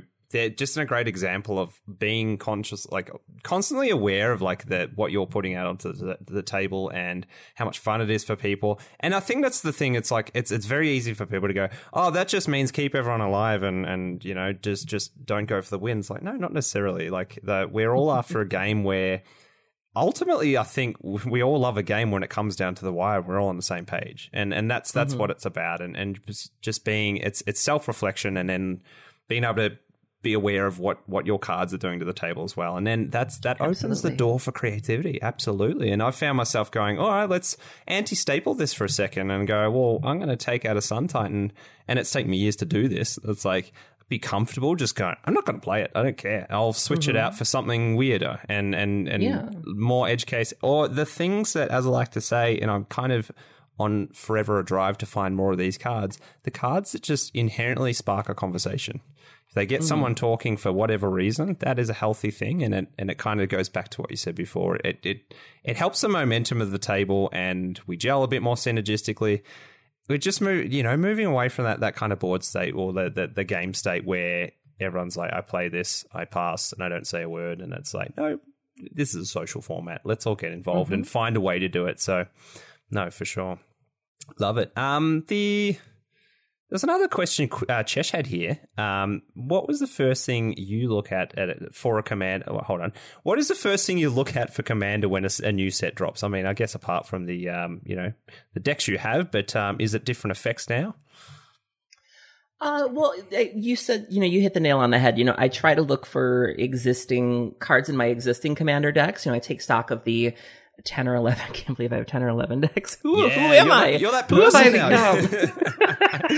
what a you casual. know, but I think back of the commanders that I have and I try to see what cards would be a natural fit for those. And then, you know, I have a couple commanders that I consider to be waiting in the wings where I just feel like I don't really have enough cards to really build them where, Yeah, yeah. um, you know, I, I've I, just cards you, you just, you just need a couple more things. Pashalik Mons was like that for a while. Mm-hmm. Um, you know, I really wanted to build a Pashalik Mons deck and I was just a couple goblins short. It was just a couple tools short. And then, you know, some, some set came out or some cards came out and I was like, got it. This is exactly what I needed. So, you know, I think back of those commanders where, you know, they're just on the brink. You know, I just need a couple more cards and, you know, I try to see if that new set has any cards to really seal the deal on those. And, um, and otherwise that, that's really it. You know, I, I've mentioned that I like a lot of things to be organic and I'm the same way when I go shopping. When I go clothes shopping, I have no idea what I'm looking for Yeah. until I, it finds me where it's like, I need that sweater. I need these jeans. I didn't go into this looking for jeans, but the jeans just sort of found me. And that's Yeah. the same way with, with previews. It's just sort of looking at the image gallery and I don't really know what I'm looking for, but when I find it, it's on. yeah, I, I love it, and, and, you keep your eyes open a bit more for that kind of stuff too. And I, I like that. That's like, uh, it's definitely. I mean, I look around my desk now, and there's, I call it the shop. Like, there's just there's half built decks because they're just oh, piles of cards until they might organically form into something in about three months' time. And it's just like mm-hmm. when the right cards speak to me at the right time, that's that's fine. I've got one, Moritte the Frost. A lot of the uncommons from Kaldheim, I just love them. I just I think they're really cool. But Moritte the Frost is going to be imposter syndrome um, because it's a topic that speaks to me. but um, it's just going to be copying everything, that kind of thing. But no, that that's mm-hmm. kind of it. Rather than going, I'm going to build a deck right now. Sometimes they do build really quickly. That's fine. Um, but you know, al- allowing it a bit of time is is a um, is a great message there, of course. And- But at the same time, everyone's different, like we say. So you know, by all means, love it. So um, keen keen to find out like how much um yeah how much how much more did you get involved do you find last year as far as like you know the inevitable I have to say the c word not that c word Chesh um but the way of, of course. this is this is kind of the, the the the crux of most topics I get to the heart of it and it's it's been the the opportunity for reflection that kind of thing. But also the thing there's opportunities that I we we wouldn't have done a lot of this. We wouldn't be in touch with people, uh, you know, in the states and and making connections like we did, and playing commander with people we we you know never probably would have unless a crisis happened. Which of course the crisis happened, and I, I wouldn't really wish it again, of course, but we have to look at ways of opportunities. But how did you find your commander uh, playing change uh, last year? As as far as like you know, we've we're all relegated to our homes. We've got to jump on webcams, that kind of thing. And and did that did that light a fire at all? Uh, was it Nick's influence as well? Like you know, did, did that help as well? like you know, being around the master brewer. Well, I think we all we all watched Commander go from just being a format or just something we did for fun to being a lot of people's lifelines where Yeah. people weren't buying webcams to play modern. People No. weren't buying microphones to play standard. They were buying these these items so that they could play webcam commander. And you know, for a lot of people, commander was their outlet where you couldn't go to restaurants, you couldn't go to bars, you couldn't go anywhere. You know, you couldn't see family, and so this was your social interaction. This was your, you know, this was your way of expressing yourself. This was your way of staying sane, quite honestly. And um, this really did. This format really brought out the gathering in people over 2020, and even for continuing into 2021 in a way that I don't think any format really has. And and Commander has always done that, but it really ramped up because of the pandemic. And um, and and I, I think that's amazing, and that's that's miraculous. And so for me, I just really wanted to keep that going, and it was my social interaction too. You know, I do have a boyfriend, but I am I, I do live alone, and I do work from home, and so you know, for me, that was my interaction too. You know, because I wasn't seeing my friends, and my boyfriend was only coming over every other weekend, and we weren't going anywhere for the first couple months, and so mm-hmm. you know, this was my outlet too. This was I'm normally an extrovert, and I've gotten a little awkward in the last year or so just because I'm not getting out as much, and so you know, for a lot of people, Not getting your reps in, you know, like I find that. Right, Oh, yeah. How, do you, how do you so social? for a lot of yeah. people, yeah. So for a lot of people, this was this was it for them. And so you Mm. know, when we did have the virtual command fest, I made it a point too. I'll play with anybody. Like I'm just throwing my name out there on Twitter, and if you want to get a game, tag me. Let's do this. And just like in the just like the paper commanders, where I was going from sun up to sundown, and let's just let's just keep this going. Let's keep people interested. Let's keep people engaged. Let's keep people talking, and and anything I can do to help. I mean the, the thing about having a platform like this is what's the point if you can't do some good, right? And Yeah, you know, even yeah. if I can't necessarily go and like I may not be able to volunteer in a soup kitchen or I may not be able to, you know, do what some people would consider to be like real work, but you know, I can donate money and I can also just keep people talking. You know, this is something I can do. And if that's something I can do, if this is a service I can perform, why not do it, right? Yeah, exactly. No, I, I love that a lot, and, and it's it's kind of you, you touched on exactly that it was a lifeline, um, and I think greater than people ever thought it would be. And and um, there's another point there. It's, it's it was the yeah, commanders had the following everything, but it was like that final. I feel like it was the final kind of. Uh, piece in changing that stigma of what commander can be and and a lot more people understand the awareness yeah we still get issues and debates every day about what CEDH is versus casual and all that you crap. really do. I feel like Ah, every time I turn exhausting. around, I mean, I'm not following those people, but Yeah. I, I tend to hear the reaction to the reactions, and Yep. I'm just like, every time I turn around, y'all are fighting about something. Oh, it's it's, it's full on, and um, but you, like you say, the um, the representation thing uh, you you mentioned early on is is the thing that I think uh, I've made a point before. It's like it's it's remembering that like the heart of this game is still kitchen table. It's still you know commander. Um, and, and that kind of brought that to the forefront and going, oh, okay, well, everyone can play this, and and you know, it's it's, it's it was when you need a social outlet the most, that's what it's about, and we can play commander, we can do things, but exactly, but um, yeah, I mean, that being said, uh, do you have any do you have any lofty kind of visions and and and um, ex- or, do you, have, do you have any? Do you know? Do you know where you think the game is going to go after this, and, and like any any predictions at all, or do you think it's all up in the air as far as like what it means with product and community? And um, do you have any hopes or concerns? Um, I mean, it's interesting as somebody who is part of a news show. It, it is my responsibility to keep my finger on the pulse of magic and on the pulse of the community. And so I spend a lot of time taking in people's opinions and their fears and their hopes and their concerns. And, you know, magic is a very different game than it was when I was growing up. I- I've been mm-hmm. playing since Ice Age, uh, Fallen Empires. Uh, I was around for Tempest, the original Weatherlight crew and all of those sets. And so I've been playing a really long time. And, you know, the game is changing and, and Hasbro and Wizards have made it very clear what they're here for and what they're all about. And I, I think it's a very crucial time where they're not, they're not going to be what you want them to be anymore. Yeah. They're not going to be what you remember them to be. And they've made it very clear where they're going. And I'm not going to say that somebody should leave if they don't like that, but Mm. I think we need to be honest with ourselves that this is this train isn't stopping anytime soon. And so, you know, we might wish it were something else. We might wish it was a different time, but this is what it is now. And we either accept that and and enjoy it for what it is or you know maybe we need to move on. And and so um i'm just i mean magic is very clearly not dying. I think magic's gonna be around for a very long yeah. time. Whether or not it's going to be anything we recognize I, I don't really know. But um you know i'm it's also important when you when you are part of a news show to recognize that while you can't necessarily relate to something it doesn't invalidate that. And so That's you know right. i don't have a problem with the walking dead. You know i don't have a problem with commander products that are being made for commander players. But there are people out there who do have genuine concerns about that and who do have genuine fears and that's okay.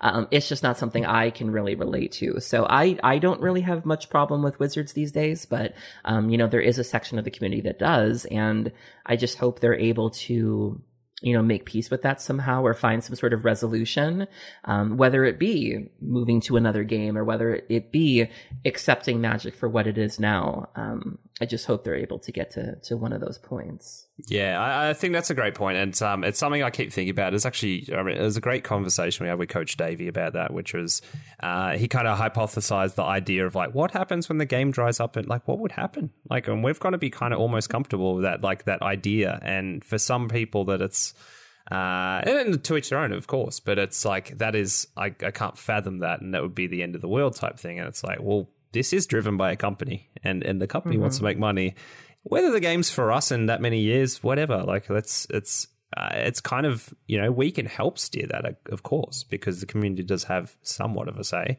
Uh, But it's at the end of the day, it is a company making these calls. Uh, but it, I think that's something we've really had to come to terms with, specifically over the last year or two, is that Wizards is a business. You know, for a Yeah. while there, I think we kind of wrapped ourselves in this delusion of, you know, you see Gavin Verhey and you saw Hélène Bergeot for a long time and you, you know, you saw the, you know, you saw Ashiok and you saw Kaneos and Tiro and you saw, you know, Hasbro or Wizards marching in pride parades and you thought these people are my friends. And, and to hmm. be clear, I am friends with people who work for Wizards of the Coast, but Wizards of the Coast itself as an entity and Hasbro, they're not your friends. They are a business. And, um, you know, and we've really seen that over the last year or two, particularly with some of the warts that have recently been revealed in terms of, um, you know, how people of color might have been treated there or how, Yeah, yeah. you know, we saw the demise of Nissa and Chandra. And so that's, that's a point that people have really had to come to terms with and can, are continuing to come to terms with, with this new Walking Dead thing and with what some people are perceiving to be money grabs. They're a business. And, um, that's something people are really, really having to, to deal with, uh, lately is, you know, despite all of the warmth and the fuzziness and the personalities you love, they have shareholders to answer to.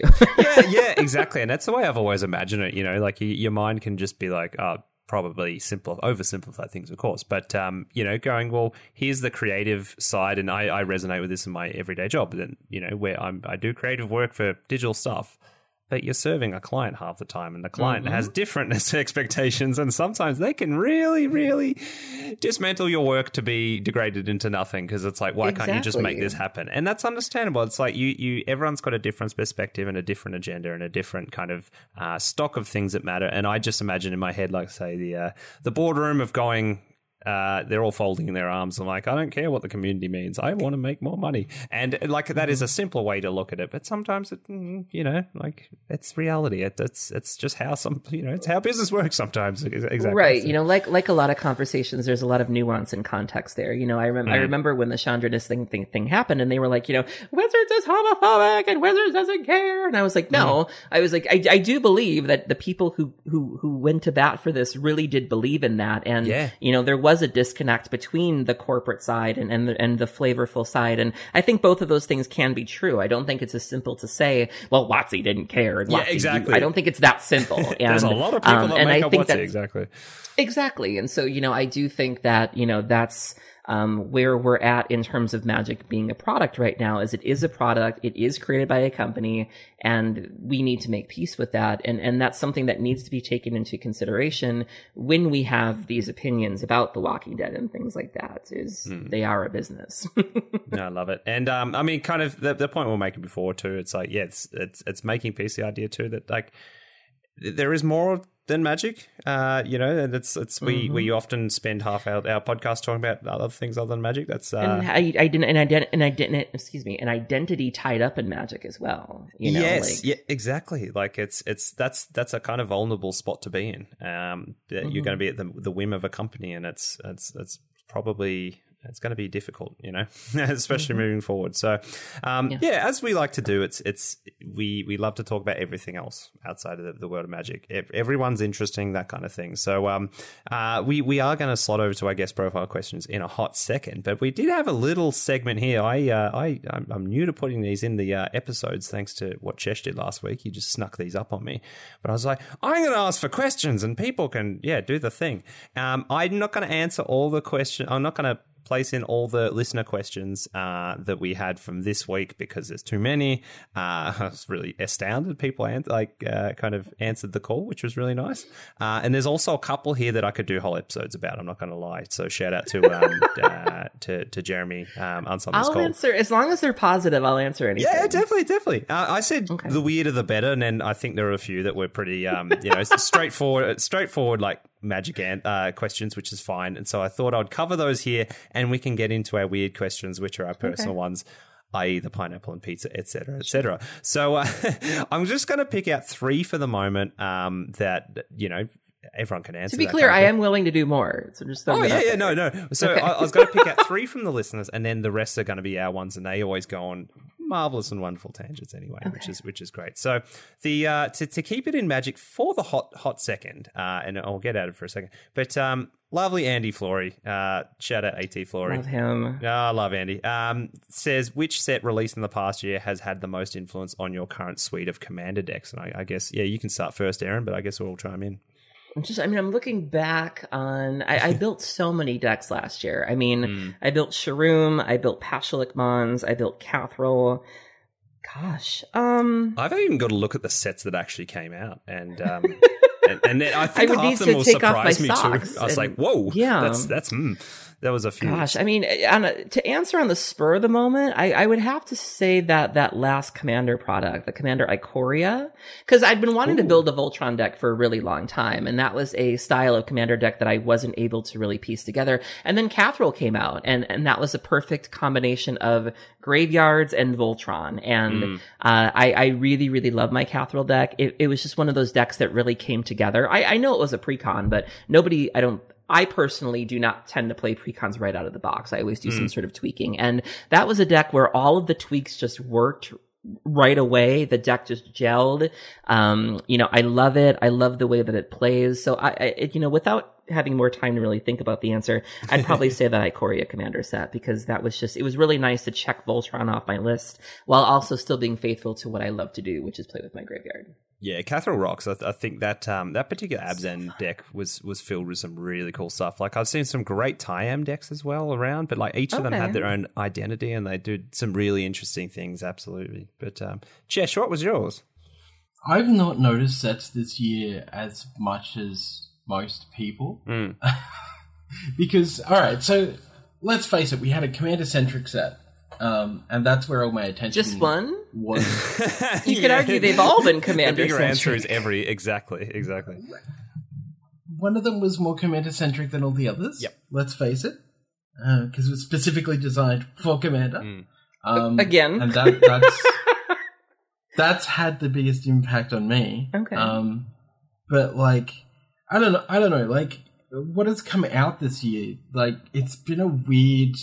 Well, I mean, I, even going back the last twelve months, it's been a like a weird blur Do- for me do we include the- to, like magic sets. yeah. Do we include the last things that have just come out, like even Kaldheim? I think I've even I've used a lot from Kaldheim. Uh, it's been Well, see, very very I, good. But I hated Kaldheim. Ah, see, exactly to each their own. Oh, you know? wow. horses for courses. So, just just wasn't my jam. but then- I have no love for it at all. But then you jam back and you go, it was, yeah, Commander Legends, it was Zendikar Rising, it was Core 2021, which everyone forgot about. Uh, Ikoria was huge. I think Ikoria had a, a, pretty massive impact. And then Theros, which everybody was like, what? Theros started 2020? That's right.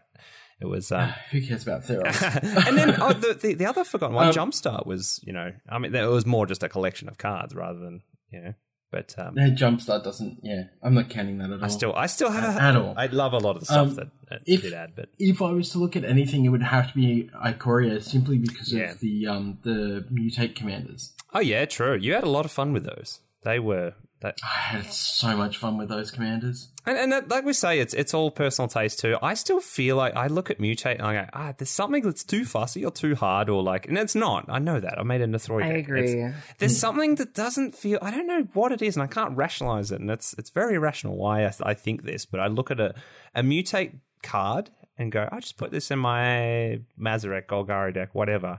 I'm like, ah, it's a mutate card. It kind of feels like it's got to be its own thing somewhere else, and I don't know why. It's just strangest little irrational thing. But anyway, almost that like you include a mutate card. And you're obliged to just double down and put 15 mutate cards in or something. I don't know. It's, Yeah, I it's- agree. It's a strange feeling, anyway. But um, I, in saying that, I really should just play like uh, what was the one you played, Cheshire Treemy, which was you thought it was going to be okay, and it was ridiculous fun. Yeah, yeah. ever- a Trumi. the- Uh, the ever that was- That was the yeah, the ever playful. Yeah, you had fantastic. you had fun with those precons; they were good. So, um, I mean, the, the yeah. Personally, I'll say yeah. The easy answer is Commander Legends. There's so much from that. Um, there's even just I guess little things like I mean, I could chalk up all my decks with thought vessels and and arcane signets. Not that I feel like I have to these days. Like I try and find something a bit more thematic for the build if possible. I don't ever want to go. This is just a default card that goes in the deck. Uh, but like I say, Kaldheim might have even been, if we're talking last year or so, like Kaldheim actually had a ton of stuff I'm adding now in interesting ways. It helped fuel the cleric deck. It was the last thing I needed for Kaalia Zenith Seeker, which is find four really hard to find demons and win with Liliana's contract. Have not made it e- easy for myself, but I love it. And the rest of the deck is just all clerics. Uh, that was that was fun. Yeah, Commander Legends was huge, kind of thing. Um, other than that, uh, I don't know. Ikoria was a nice easy one too because of uh, I think Trilands were pretty huge too, and there's a bunch of little pieces. I think subtle pieces that you find now. You're like, oh, these actually are really, really kind of starting to take place in a lot of decks because they're just feel goods. Like the Garruk's Uprising, is that the one where you draw a card with a creature four or greater? I think when it, if you have one, then when one enters, and then all your Yes. stuff has trample, it just does a lot of things that you're doing in two or three cards beforehand. You know, things like that. Uh, there's there's even things like um, in where was it? I mean, the MDFCs were huge in in, in Zendikar Rising, but I'm hesitant as well to go. These just belong in every deck. Uh, it's but for the most part, they kind of do sometimes. Be it like the the the Bala Ged Recovery, maybe even that little mana dork. I love putting that in. It just you know it just feels nice because it's a cute card and it's very cool, and it's nice to have a mana dork that can be a land if you need it. If if you you play that as a land, you're probably in bad shape. But anyway, that's fine. So no, exactly. But I think yeah. Pound for pound, I think everything, a lot of stuff I built came from Commander Legends, and you know, and, and so it should be kind of thing. So yeah, nice. All right, next one was uh, all right. Fitz Disciple Bowl says this uh, at at Mister Fitzy Fitz is uh, on the tweeters, but um, we love Fitz. Uh, what's your most fun EDH deck to play against, and your least fun EDH deck to play against? And this can be an archetype or a, a, a single deck, whatever. Oh gosh. Um again, having to answer on, on short notice. Um, I would say one of my favorite decks to play against. I have to shout out to my friend Tappy Toko. She, she has she has this Jhoira deck, and it, the thing about Tappy is if you're playing EDH with her, she's probably already had at least a beer. And so the deck itself is incredibly powerful, but watching her try to piece together the win is just so entertaining because she does it in the most like ramshackle way possible. And so mm-hmm. on the one hand, you know you're about to experience some bullshit because it, it is like a serious tune competitive deck. But on the other hand, like she has no idea how to she how to play it after a couple love it. drinks. And so usually, and I think the professor even recorded a video of him playing with her and Olivia one one time where she's just trying to, and Olivia's got like her head in her hands and it's just like, are you done? and so, so I'm always happy to play against Tappy and I'm always happy to lose against her because just watching her go from zero to 10 is an adventure in and of itself. So always happy to play with Tappy, one of my, one of my best friends from the local area. I, I really love her. Um, and decks I don't like to play against. Um, trying to think of something that's like, my, I know what that is. My friend Caleb has a Marath deck. Mm. And I, Do you have Marath to- is one of those cards that just does so much. And and Yeah. you read the card. So like you look at the card and you take in everything that the card says.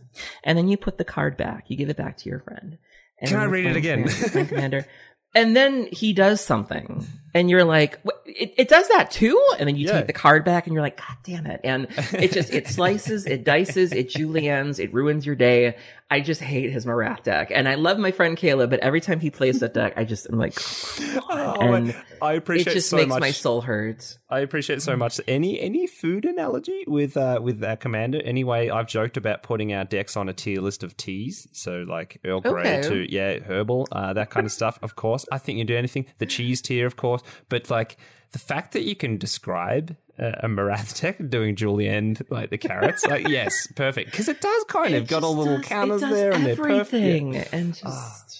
It's precise. It hits exactly where it needs to when it needs. Oh well, it's just it's frustrating, and its butt's on fire. Like what's going on in the art? Like I love it. That's how it feels when you lose to it too. It's terrible. Exactly. I love it. Uh, Chesh, favorite or non-favorite or both? To uh, you know, decks you love to play All against or don't. so let's let's go with both. Um, so Both? let's start with my uh, ab- absolutely least favorite fucking deck to play against Ah. stacks. Oh, I thought you meant you were going to boil them. it I thought you were going to boil them into one question that was like in- incredibly No. elaborate. It's like Hold I love and hate this. No, Do do I look like a supervillain? yes. I mean, you did describe No, yourself as having purple hair, former goth, so Oh yeah, it's not a leap to assume.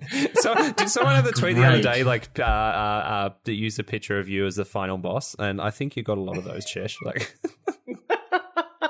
Wait, somebody used a picture of me as the final. no, boss? no, no. There was like post a picture of yourself as the final boss of like a video game, and it was like, yeah, Chesh has a few of those. Oh, okay. I was gonna say that's, Yeah, that's just me every day. I work up. Yeah. exactly. um, yeah, stacks. I can't. I can't. St- even stacks adjacent and like you know mono blue bounce stacks. I can't. I can't stand any deck Caitlin's, that prevents people from playing magic. Of course, yeah. Like that. That to me is just the epitome of like just being shit at the table. Mm. Um, much worse than like a three card combo, uh, three turn combo. You know, much worse than a deck that is time walking you for three turns before it kills you, Mm. Um, which is still acceptable, frustrating but acceptable because you know at least you're still taking those turns to kill somebody, and you're not like taking ten turns and like now I can kill you Yeah. because it's like no, fuck off. Um, my most favorite deck to play against actually is the aforementioned time walk type decks that are just like take multiple turns in a row um, to kill somebody, but within reason, knowing that you have the kill and looking at the table and going, I have three extra turns that I can take now to kill you all separately. Or you can all concede. What would you like to do? You like to play I've been in that? those situations. I I do Ah. right because and and the easy explanation is the game has generally gone on long enough for that Ah, to be gotcha. set up. No one, no one has been able to foil this particular person's plan. It's usually by like turn ten or eleven. So you know enough turns have happened where somebody could have taken this player out. This player has likely been at the table and not been a threat at all. You've probably been sitting there going, "What is this deck doing besides nothing?" Like he's just you know they're just playing creatures and and building their board state and then all of a sudden like smack you in the face and kill you take an extra turn smack you in the face and kill you take an extra turn smack you in the face and kill you Mm. i've now won the game on turn 10 i'm absolutely fine with that and generally speaking those are the kind of fun decks i like i like to play against that i think are fun because watching somebody just assemble that kill out of nowhere and like absolutely ride the politics of the table to the point where you don't consider them a threat Yeah. and then they kill you out of nowhere and it's like oh, now it all makes sense. I should have seen this coming. And you absolutely did, did the best thing in the world by slipping under the radar and going, you know what? You know what? I'm a sneaky sneak. I love it. Um, so I'm going to say my. I'll start with you know what? I think I'll start the negative first and compliment sandwich it, sandwich it that way, I guess, and we can finish with the the positive one. But the uh, the ones I don't like to play against, uh, this kind of goes back to it's more a concept rather than just a single deck. But it's like it's when people clearly misread the room or like they've intentionally in a way.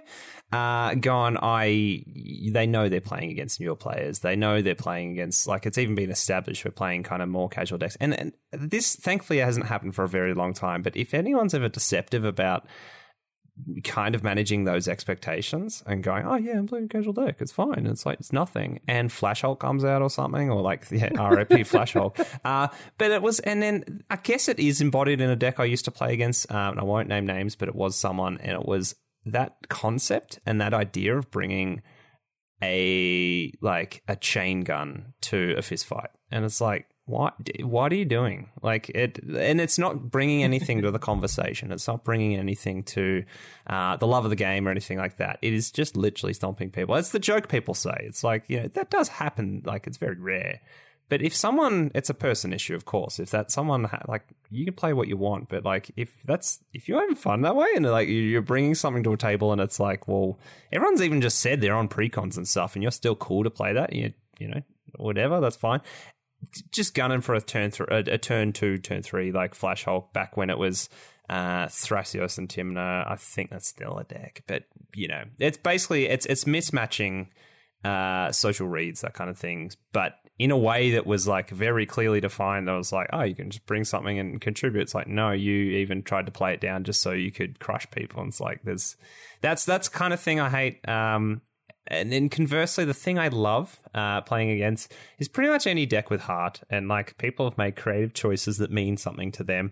Shout out Davey playing Wanderer's Twig, and then people going, "Why are you playing something else? It's not Wanderer's Twig," and it's like it's fucking Twig, like it's the best. Like it's just play it because you love it, and like uh, and you make creative choices. I shout out to Joel from uh, the Lexicon community, Enthrallment. I always, always have a smile when I play him. He's got, he's made decks that, yeah, yeah, I'm getting painful quandried and, and smashed by his, his Yearlock uh, group slug. I, I actually really like playing against group slug. Actually, it's fun. It's like the game's going quicker. There's a there's a drama. There's ticking time bomb, and it's like I'm not I, even upset. Look, I, I, just like couldn't even remove slug. the pieces. There was just too many of them, kind of thing. I like group slug. It's fun. it's not like yeah, the he's stacked version doing things, but he was just like, well, here's another timer. Here's another timer, and it's like, yeah, this is great. Um, but he he's also got a deck, the Pako and Haldan deck that uh, is so personal to him uh, and it doesn't even matter what's in the deck apart from like pet cards he loves, but it's got the best altar I've ever seen of him and his dog as Pako and Haldan, and I'm like that means a lot to me. And then, I mean Fitz, uh, who who kind of Fitz actually asked the question. Like it's Fitz has one of these, which is um, Yennett and he's like, "Is everyone cool if we can? Uh, if I have Obosh as my partner, I'm not doing any red in the deck or anything." I'm like, "Yeah, I'm down with that. I'm, that's a that's a rule zero thing."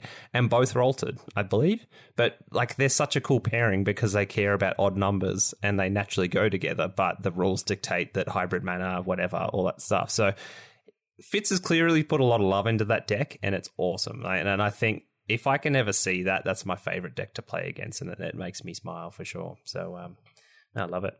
Um, the last question was, and this is pretty much exclusive, just exclusively just for Chesh, so um, Chesh can feel like he's uh, he's had a bit of you know time in the podcast and that kind of thing. I'm kidding. You can talk whenever you want, Chesh.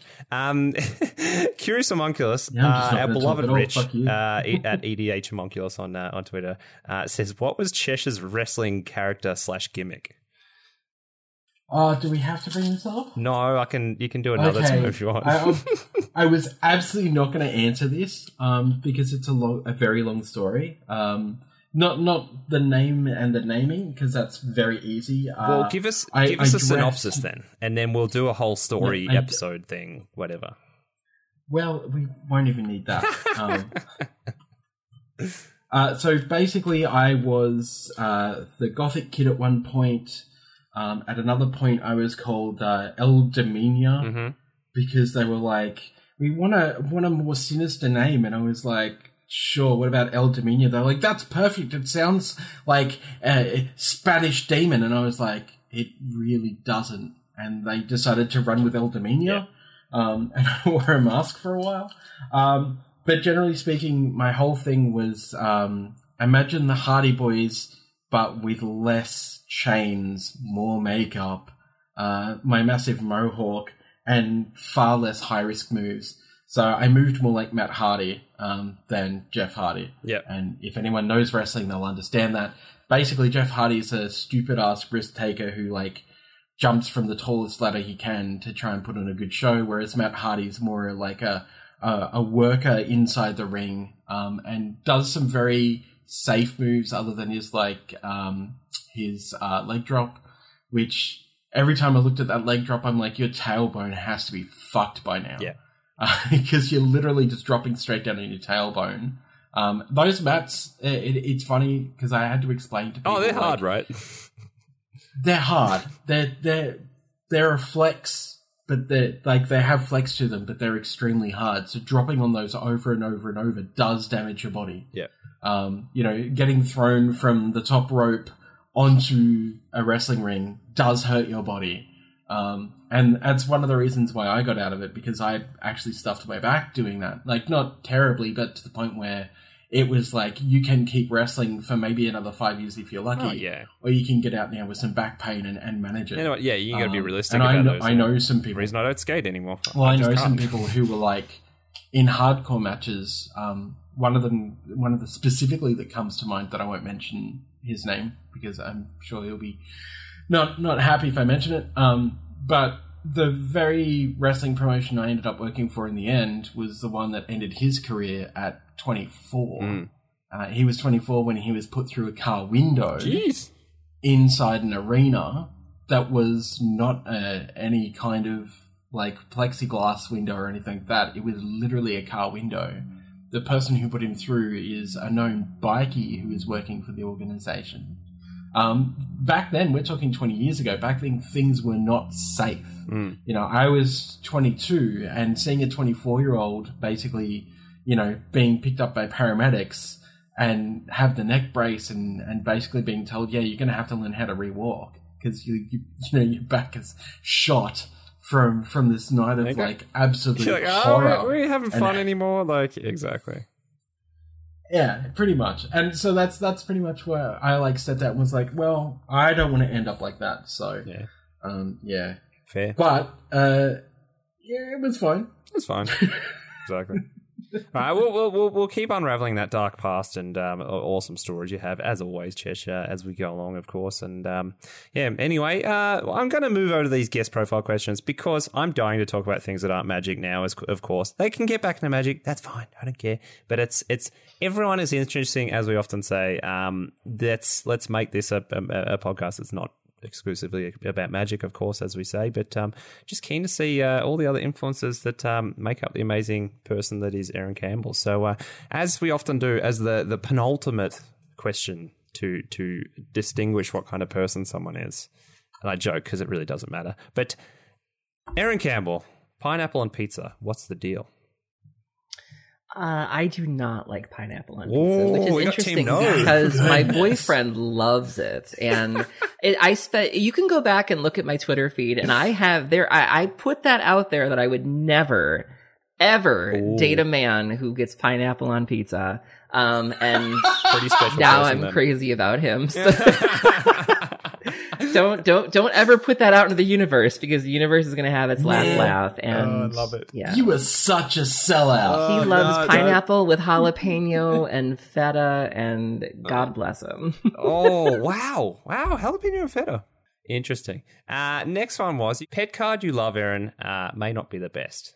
Uh, just from all of magic. I have a couple cards that I love to say. There are certain cards that like you don't have to sell me on. You know, sometimes someone will give you a deck list and you'll look at it and there's one or two cards where you're like, oh no, I have the opposite problem where there are certain cards where if you give me a deck list, I'm in. Like you don't even, it could be a ham sandwich. And as long as that card is in there, I will play it. Uh, one of my favorite cards is Vengeful Pharaoh. Um, I've played it Ooh. in previous dredge lists before.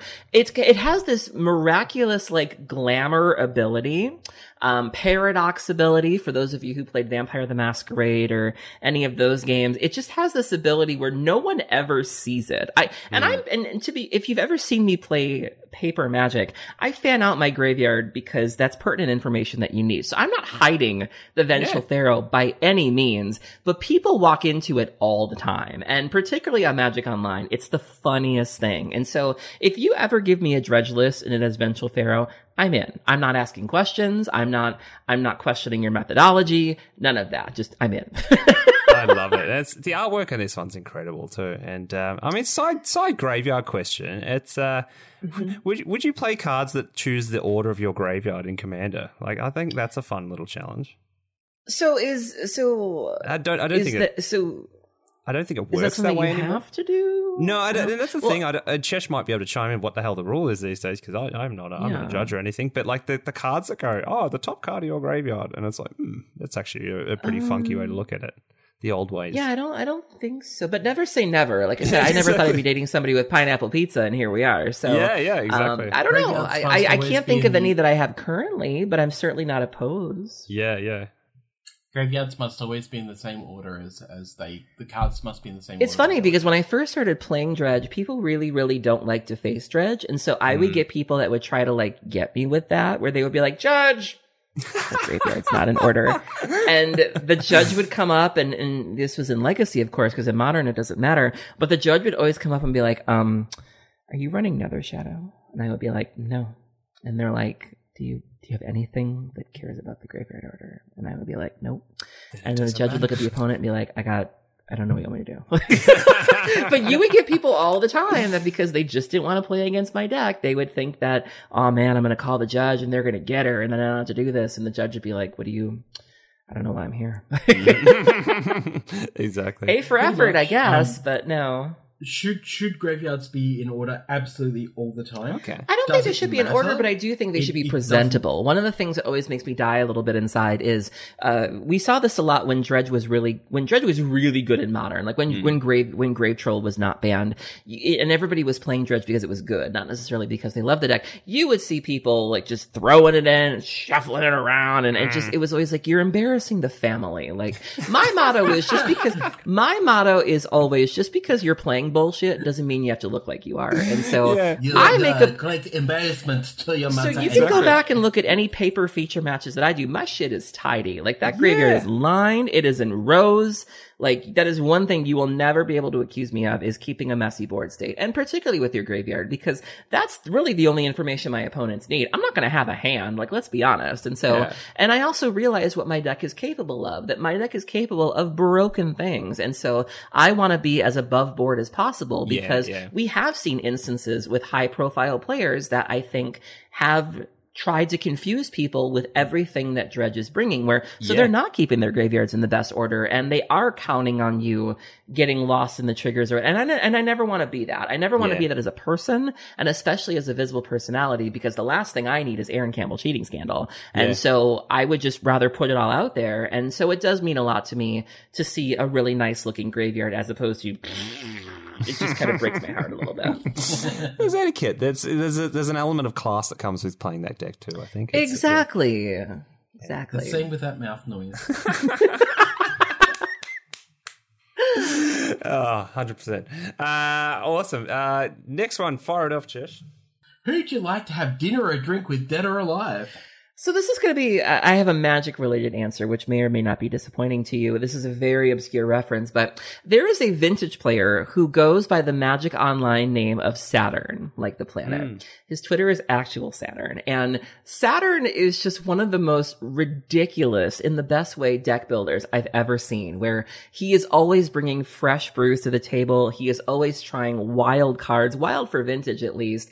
And I'm always happy to lose to him, which is rare because I don't normally like to lose, but just to lose to whatever nonsense he's bringing to the table. I've told him numerous times, like, I would love to spend 30 minutes just playing in your head because Yeah. I would love to know what makes you want to play with these cards. And he'll never play anything that's like conventional. Like, you will never see him playing Xerox or Oath or shops or anything like that. It's always some bullshit. And I love it to be clear, but I just, I just don't see anybody really taking the risks that he does. And I always just, every time I face him, I'm always entertained, but I'm also terrified because I'm like, I don't know what's going to happen.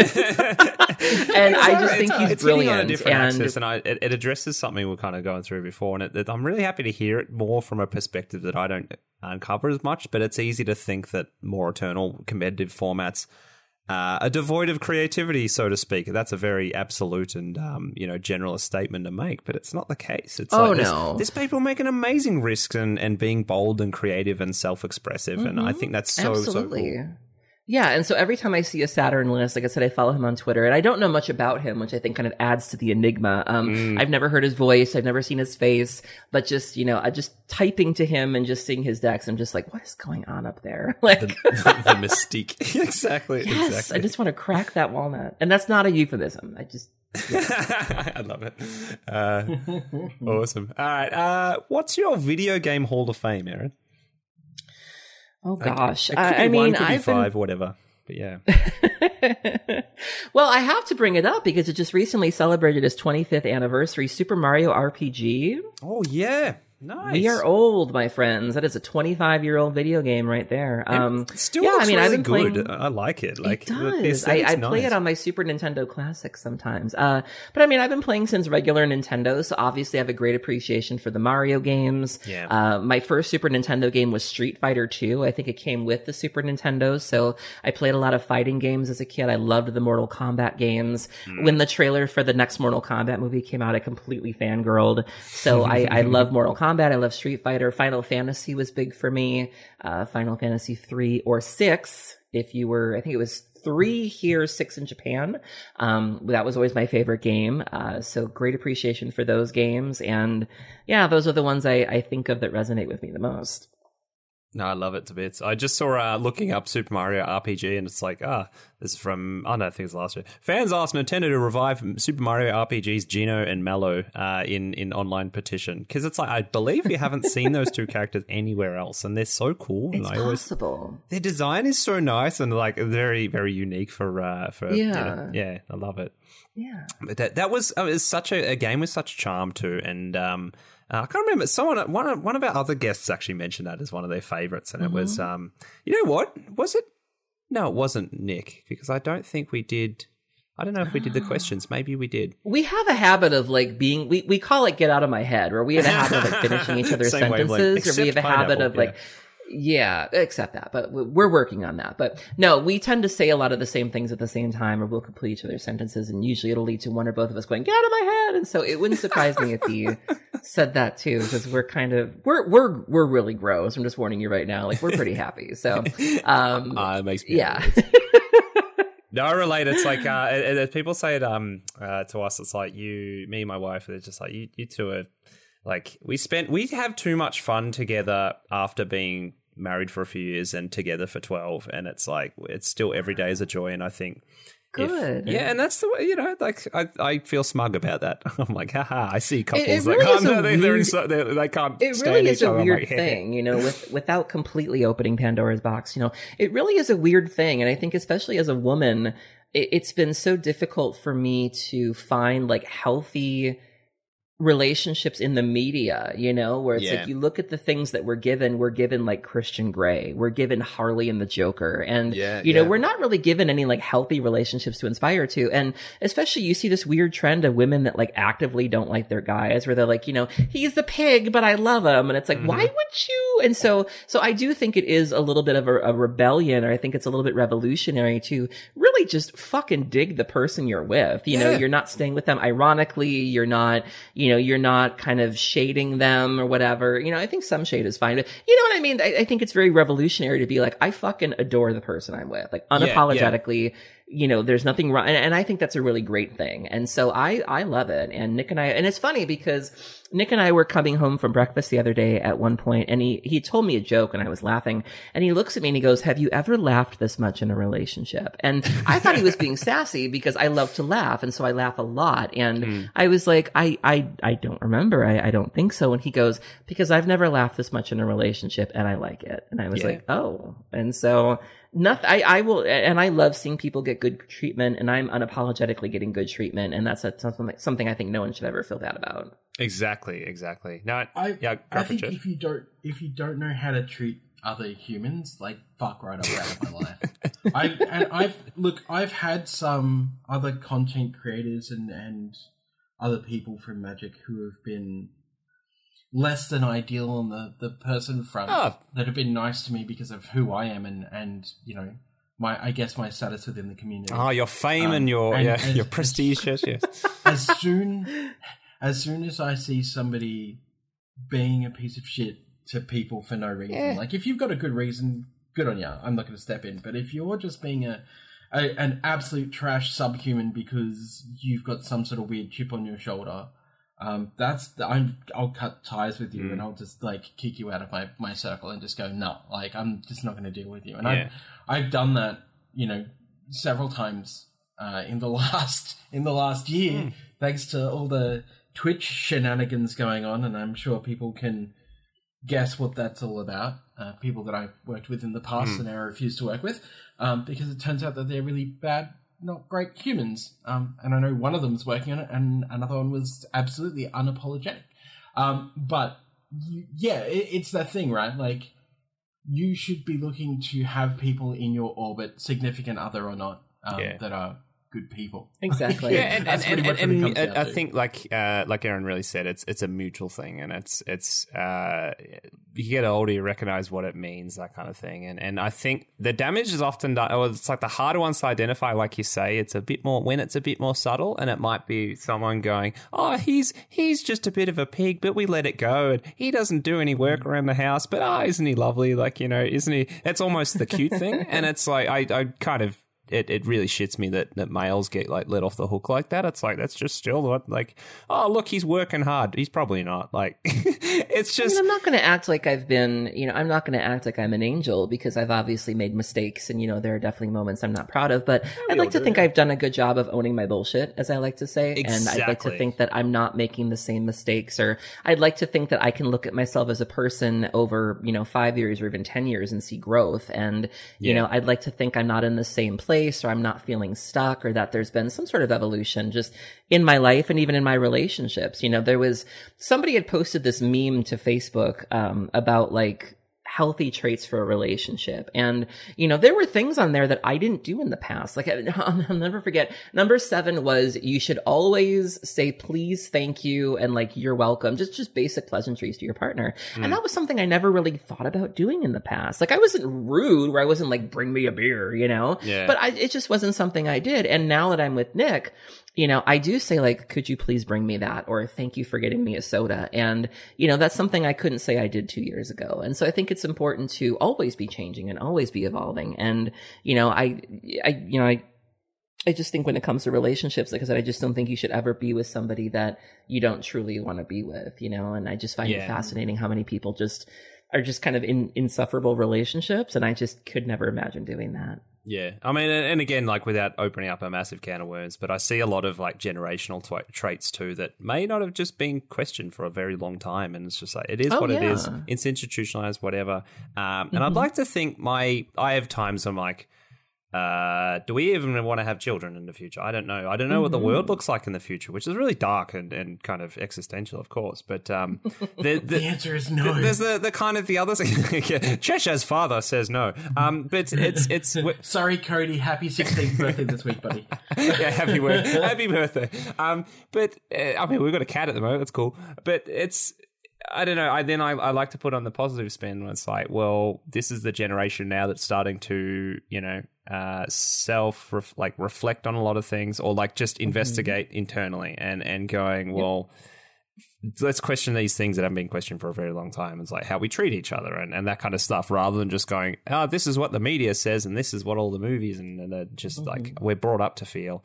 Uh, and that's the absolutely this next generation may be the one that actually has like I'm thinking like my my nephew's three or four, and it's like wow, like they could be the ones with the uh, you know they're going to be uh, growing up in a world that now is very different than I even think 10, 10 20 years ago, which still mm-hmm. I think I have to look at positively. And, and it's something I, ne- I never really said this uh, or spoke about, but like I remember we, um, even little things like in, in high school, I was part of a thing called Youth Parliament. And we got to go there and write a bill and then in our little year 11 suits. So, I mean, I would have been, how old was that? 16, 17? Can't even remember. Uh, and, and, and we're like, you know, head full steam and we're progressive young little individuals. And we, we go to the parliament here and we kind of present the bill to a bunch of other youth in Victoria. Uh, and it was a big deal. And we, as as not a very academic school, but with some smart people, took on uh, same sex marriage, and like, and a lot of people had to leave the room then, and that was 2006.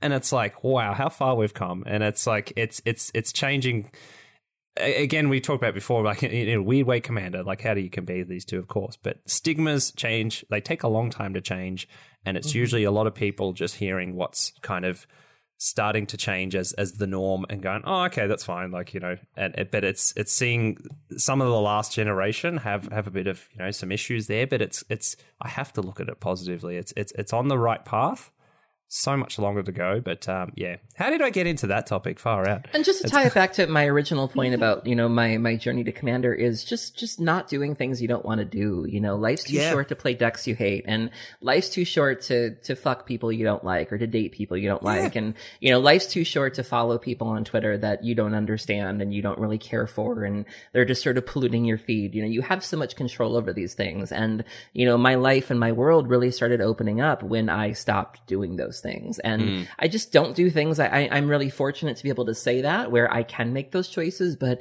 you know, I, I try really hard not to do things I don't want to do. You know, I, at the end yeah. of the day, I can say that I like my job. I like my boyfriend. I like my career. I like my podcast. I like the people around me. I like the decks that I'm playing. And I think everybody should aspire to that as much as they can. Just don't settle mm. for things you don't like because I did for a long time. And I look back on that and I'm like, what the hell was I thinking? And so, you know, don't eat food you don't like. Don't be, yeah. you just, just don't do things you don't like. It's too, it's not worth it. And, and I got, I got to thank you, Erin, because it's the message I get from a lot of um, your voice. And it's, it's very much the, um, it, it confirms it here what we're talking about that it's like the message I get from you is, is, is kind of self worth for one uh, mm-hmm. and, and that it's easy for people to go, oh, that's just being cocky. And it's like, no, we're being, a lot of us are brought up with that idea. Oh, if you believe in yourself, you're being selfish. And it's like, whoa. Mm-hmm. And that came from, I found the last generation in a weird way. And it's like, no, there's a very much like, there's, there's a wide range there. we we often need a bit more self respect and being a bit assertive with things, and and and the whole like you talk about it's it's also then sticking up for things that probably aren't right. And it's like their neutrality favors the oppressor if you sit sit by and just let things go if it's problematic and and you know you need to say no to It's something. confidence, but it's also telling yourself you deserve nice things. You know, exactly. that's one of the things I've really been kind of struggling with. I think Nick and I both in our relationship is that the relationship's going so well that it's kind of freaking us out. And you know, I think that I think to I think we're conditioned as people to feel like we have to deserve nice things or yeah. we have to go through a certain amount of suffering suffering to earn the things that we get. And you, you can just have happiness. Like that's just yeah. a choice you can make. And, you know, I feel like people, we put ourselves through things, you know, a little bit of masochism, if you will. And mm. there's just no need to do that. And so like you, it, it really is that simple to, you know, if you don't want to eat that pizza, you can throw the pizza away. Or if you don't want to play that deck, you don't have to fucking play it. And, yeah. you know, you can play the cards you want to. It really is that simple. I promise you. And, um, and that's a difficult thing, I think, for some people to admit to just sit in happiness and to just yeah. choose happiness. Like you would think it'd be easy of like, don't put your finger on the stove. Like that mm. should be a really easy choice, right? but you know, I think for a lot of people, it's too tempting of I must touch the stove. No, you really don't have to. And so, you know, if that's one thing I can maybe teach people that like you deserve good treatment, you deserve good food, you deserve nice clothes, not necessarily expensive clothes to be clear, but like Mm-hmm. you deserve clothes that fit you and that make you look good and you deserve to play the cards you love and you deserve to, you know, uh, you know, get good, ra- you know, just you deserve these things. And, and if that's something I've maybe inspired somebody to believe in, then good for them. I love that. I love it so much. And it's actually, it was something I was going to mention on my, I don't know if there's a time to bring it up. It's fine. Our podcast can go as long as it wants. But um, I, I, I, I remember you making the point and it, it resonated with me so strongly. And it's just like, there's sometimes there's a personal trait of having, uh, like, finding it really hard to enjoy when things are good and going, there's always something, like you said, with it, maybe it's a relationship thing. Going, things are too good. Things are suspiciously good. There's something around the corner. Why can't I just enjoy that? Uh, that, but um, they're they're kind of those building blocks to just remember. It's like it, it is fundamental to, to to be able to enjoy yourself and and and, and know when things are, are good and being able to actually uh, deserve the worth to you know or and deserve the resisting the, joy. urge to self sabotage because because I used to be that girl too where like if if there wasn't any drama or if there wasn't any tension I would create it maybe not Yeah. consciously it wasn't like I'd go to into a bar and like pick a fight with someone but I would find shit you know where Yeah. you know oh he didn't he waited five minutes to text me you bastard you know I Mm-hmm. would just you know I would just get really hypersensitive and and I would just I would need that adrenaline I would need that tension and now it's just a matter of really just and it's difficult you know I'm not going to say it's easy I have a great therapist you know but Mm. really just having to sit on my hands and be like my bills are paid Yeah. and I'm healthy and my boyfriend's not trash and and it's fine. um and that's hard, but you know, being willing to do that and not giving into not creating the mess because you don't Yeah. have it. It's fucking hard, but Yeah. such a good skill to have. No, preach. I love it. Um, Even the other day, I, I was I had to laugh at something. Uh, Chase had made a comment. One of my favorite content creators, Chase. She was like, there was some sort of discourse happening around tutors, I think, and Oh, Chase got on Twitter and she was like, "I'm not touching this with a Yeah, ten foot yeah, pole," yeah, and I was like, "Good for you," because there are so many people who would have been like, "I need to give an opinion. I need Yep. to create mess," and just for her to be like. I'm not doing that was such a big fucking step because Yeah.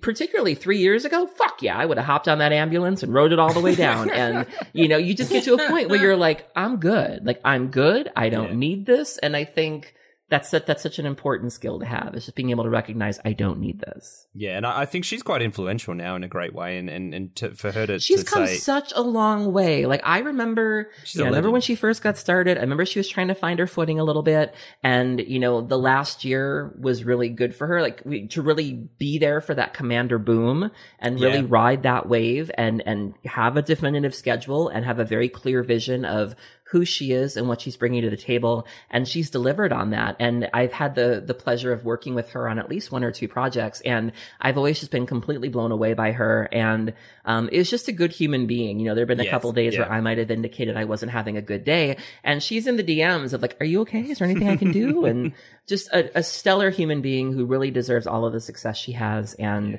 um I, i'm just really proud of her Yeah, I'm really glad she took that stance too, because there's been a few people and it's like normalizing that whole thing. Hey, guess what? If you if you have somewhat of a voice in the magic community, it doesn't mean you have to have a hot take. They're like it's just you can just zoom right out of there. And I think I've seen that even the last few months, like normalizing a lot more, which is nice. And Mm-hmm. people people taking a couple of weeks off Twitter, like that's fine. You're not gonna like the world's not gonna end. Like you know, you're not gonna miss out on Mm-hmm. Yeah. something. it'll whatever. all still be here Exactly. unfortunately oh yeah, there'll be a debate tutors when you get back. It's fine. Exactly. oh jeez. Um. So, I'll I'll get back on the questions anyway. But I mean, very very much appreciate anywhere we go with those, and and I'm glad we got to. I mean, there's the topics there that I didn't think we. You know, I don't know how we get onto those, but it happened, which I'm very happy. So, no, appreciate so much. Uh, next one was recommend uh, an album. So, music. I'm going to break the rules a little bit. I'm not going to recommend an album. I'm going to recommend an artist, if that's okay. Yeah, no, that's- Uh, that's- one of my that's fine. favorite artists who I feel should be way more successful than they are is a Dutch artist named Caro Emerald. Mm-hmm. Um, Caro Emerald is more like jazz, electro swing. Uh, she's released two albums and an EP. You can listen to the whole thing. Every single song is a bop. Um, nothing worth skipping. Just smart and talented and brilliant and there's no one else like her. Every time Spotify tries to recommend me somebody, cause she takes a really long time between album releases and it's always Yeah. worth the wait. But sometimes I'll go on Spotify and I'm like, okay, can I get someone that just sounds like her just to tide me over? And there's nobody who sounds Yeah, like her. And yeah. there's nobody doing it like she does. And, um, just, you know, her music takes you back to this simpler time, you know, the 50s and the 60s and even the 70s and 80s. And it just has this Euro, there's like Caribbean influences and it's just so vintage, but yet so modern. And you hear the instruments and she's just her voice and she's so talented. And I just, I just love her so much.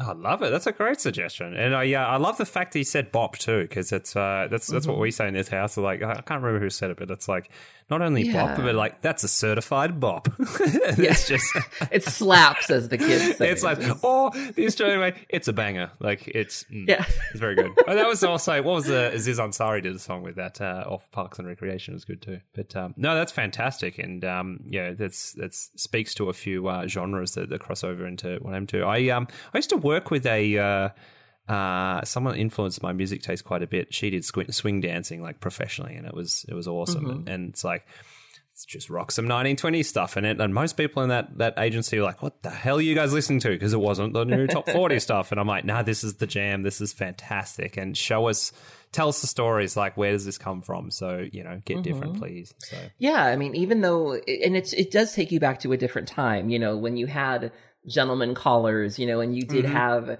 uh, you know, a a, a person. Oh, oh God, what's the word? Somebody on the train who'd like take your bags for you. And Oh, yeah, yeah. You know, it. Yeah, it was just a, a martini with lunch and just just this fantastical time where you're just like, mm, you know. yeah, yeah. And it's, there's there's a funny dichotomy there too, of course, because we we we look at those times and go, of course, we have to look at inequality and stuff like that. And it's it's funny. My my um my wife is a, a staunch uh, feminist and and and everything, and she she of course looks back at like.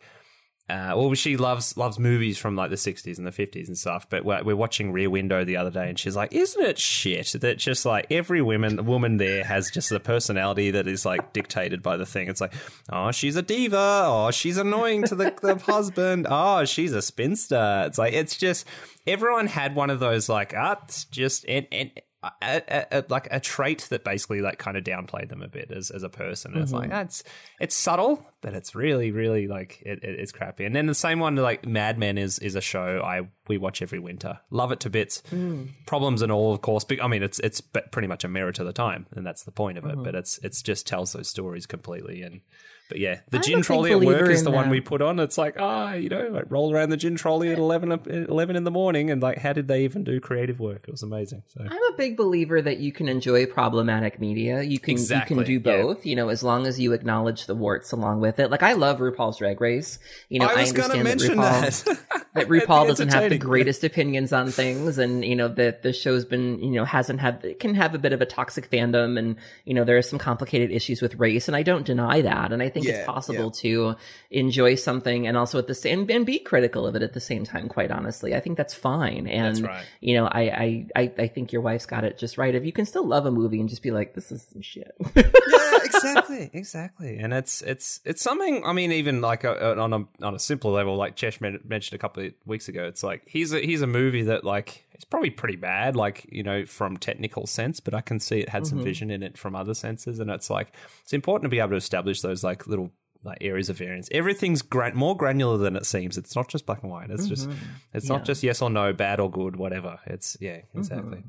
Uh, so next one was uh, your favorite magic art, and it doesn't have to be uh, the best objective like piece of art um, artwork. It could be skeleton ship is mine. It's weird. I love it. Um, but yeah, the, the the piece of magic art that resonates for you the most. I don't know if resonate would be the word, but one of my favorite pieces um, is Ad Nauseam. I, I remember yeah, Ad Nauseam is one of those cards where every time I look at it, I feel like I notice something different, like a little Easter egg that I didn't catch before. Of that's a Dimir signet in his forehead, and there's the the pipes that are sticking out of his arm are actually ink quills. Like they're full of ink and that's what he's using to, to fuel his brush, to paint his thing. And, you know, you just look at all of these details and you see the tape. There's tape keeping his eyes open. And, Yeah. you know, every time you look at it, you just see more and more and you realize how much is going on in this piece and how much it ties into the flavor text and how much it ties into what the card does. And it's just this perfect package. And it's the kind of art that's just from a bygone era, you know, even Yeah. though it was from, uh, shards, I think it was, you know, just, it's just a different time. You know, we wouldn't see something like that ever again. And, Yeah. you know, you just have to appreciate for the, the cohesiveness of it and the look of it. And I, I just look at, and I, I loved them enough to get them altered when I played Modern Ad Nauseam. I got them extended, um, because they just, I just loved them so much. Oh, it's incredible, and it's it's the one there too that like the the art goes for me beyond. You know, once you realize what it's depicting, your mind takes on another like uh, level of that, and it's it's kind of I, I bring a lot of things back to Dark Souls, but that was the game where it goes. Actually, what would it be like if you were like truly immortal and you you kept dying and then going coming back to life and dying, and like you couldn't truly die? That'd actually be awful. And like a lot of media and and sci-fi things, whatever, or fantasy things, whatever, always go the end goal is immortality, and that'd actually be miserable. Like if you really couldn't die you'd be like this guy. It was like you you were just a like I, I can't die. I, I just I'm just like tasked to do this thing, even though I don't even have arms or like you know rib cages anymore. And it's like it's so so evocative, and it's like no, I think I think in that position you'd probably want to you know have an end, have a conclusion. No, that, that's powerful. Um, so next one was this is your favorite one, Chesh. Jeez. All right. Uh, recommend a movie to us. I honestly, I don't know if I, I, I, I I'm overwhelmed. I, I don't know that. No, if one all- of you wants to go first, like, and buy me some time. No, no, that's um, fine. I, I, I do take all. the I, I'm not sure. I, I- yeah, there's too many for me to really name. Um, What's your favorite genre of movie? I, I kind of like what I said with going clothes shopping. I really don't have a preferred genre. I'll watch anything really. I just, um, and I won't know until I see it. Like I'll be scrolling through Amazon and it's like, oh, let's give this a try. And so, um, actually, you know what? If I could, I got it. I've got it. Do it. Um, yeah. Train to Busan. Have you seen that? Ooh, no, I have not. Train to Busan is a Korean zombie horror movie. Um, I introduced Nick to it recently. Um, oh, actually, you know what? While we're on that tangent of movies Nick didn't really like, he said it was fine. Um, Train to Busan, I think, is brilliant. Like I said, it's just a really fresh take on horror movies, fresh take on zombies, which I'd never seen before. Um, I, I would really recommend Train to Busan. Um, obviously, Parasite, another Oh, yeah, great yeah. Korean movie you know, took the world by storm last year. So many layers to it. So good. Um, Mad Max Fury Road. Oh Yeah, my God, yeah. is a literal masterpiece. Yep. Um, Most of the I'd never seen any too. of the It's great. Yeah. I exactly, yeah. I had never seen any of the previous Mad Maxes, so I didn't really have any, and I had no expectations going into it. I laughed, I cried, I was on the edge of my seat. I mean, it's just the definition of what an epic movie is. Yeah, and, they're moving you know, the whole time. It's like it's pretty weird. It's like So they're always on the road. Like so good. So I would probably say those three that just kind of came to mind, and I'm sure there's others, but those are the three that stick out to me right I now. I like that. That's that's a good span. And um, yeah, I mean, I've seen two of those, but um, the uh, I need to see Train to Busan. That that sound that, that Mm. that's right up my alley so for good. sure.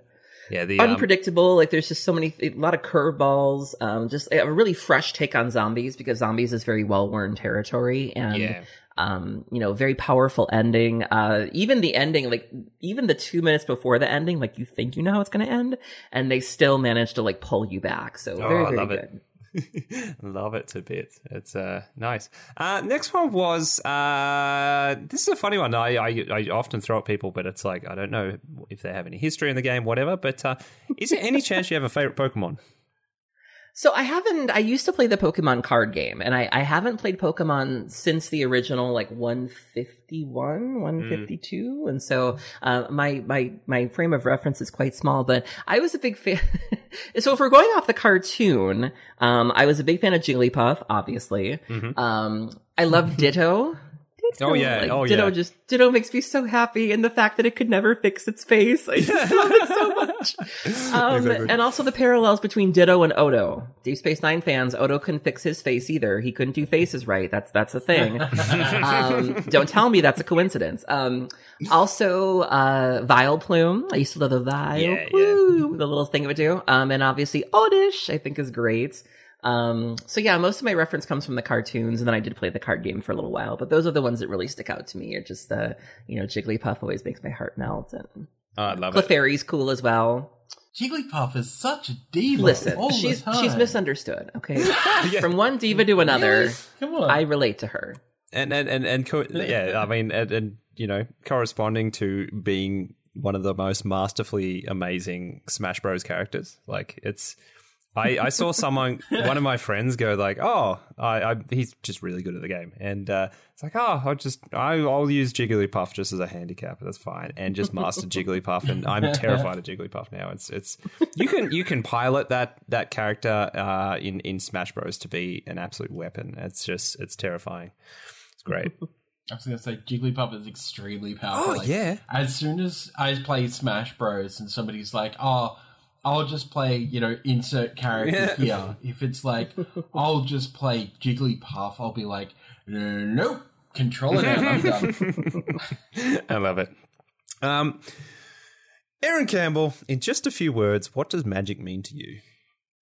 I have more than a few words. I Yeah, it's never a few words. Why humor I put that? Um, what does it mean? Yeah. I mean, magic has changed my life. You know, in, in I, I'm a firm believer in, in things happening organically and things happening for a reason. And I've been playing this game since I was in junior high. I remember the first time I ever saw a magic card. I was in seventh grade in Miss Hilmer's science class, and you know, I, I think magic came into my life for a reason. You know, it it allowed me to meet people. It allowed me to make a little bit of an impact on the world. Magic Mike's is listened to in like 29 countries, I think it is. So, um, you know, if you would have told me that I would be able to change the world in a really small way, and this game has allowed me to do that, it's allowed me to better understand myself and to get more comfortable with myself. It's facilitated changes in me. Um, it, it's given me the opportunity to see myself in a way that I probably wouldn't have before. And, um, it's obviously brought me wonderful friends, lifelong friends who I love, such as Chris and my friend Katie Bates. And, um, you know, it's given me opportunities to, um, you know, get my voice out there. It's given me the ability to meet other people like me, other transgender people. I, I felt alone for a long time and now I don't. We're literally everywhere. um, and, and we've been able to, you know, create change in the magic community, which feels good. And, um, you know, it's, it's opened up a lot of doors for me professionally. I, I had magic as my career for a little while. I worked for Cardhoarder and, Yeah. you know, the, the money that we make from our podcast goes towards my rent. And so I'm able to have a better lifestyle because of the game. And, um, it, it it's just, it's just changed my life in, in, in no uncertain terms. I met my boyfriend through magic. I met multiple boyfriends through magic. Let's be honest. And, um, yeah. Yeah, it's it's it's it couldn't be more true. It's like the, the game is is greater than the sum of the cards. You know, all the you know the the, cardboard rectangles, and um, it, it's important to, to to remember those things. And and I think I said before, but like the biggest undertone I got there is like I I just get such a, me- a message, um, you know, of of of self respect is a massive thing. that I just want to keep promoting, and it's like if you're in a jam, it's hopefully listen to things like that. Go, oh, yeah, you know what? Actually, you're worth more than that. Um, and it's it's it's messages like that that. Uh, well, I think it was Jeff from Lexicon. I remember last year. Uh, it's, it was a pivotal time when I needed to hear, and it was those words. It's like you you you don't deserve to be in a shitty situation, and you can do something about it. And it's um and it kind of that was the impetus to change something I did in my career, life, whatever and and same kind of things. And I'm just hoping, you know, uh, I just I always want it want you to continue doing what you're doing and, and being you, and it's it's it's it's powerful. It's great. So thank you Well, so thank much you. for I, sharing all that. I don't. Thank you. Yeah, I don't know how to be anything else. I'm kind of stuck in. I don't know how to really. Ba- I mean, I'm kind of stuck in this place here, but um, it's a pretty sweet place to be, and it took me a really long time to really enjoy this place. But you know, I I can honestly say, especially in the last two years, that I I like who I am and I like my life, and um, you know, I, I it's I think I'm just glad to be here, quite honestly, in every sense of the word. I'm happy to be on the show, but I'm happy to be at this place in my life too, because it, I never thought I would be here. Like just, you know, being comfortable with my body and my gender and my relationships. And it's, um, took me a while, but I'm here.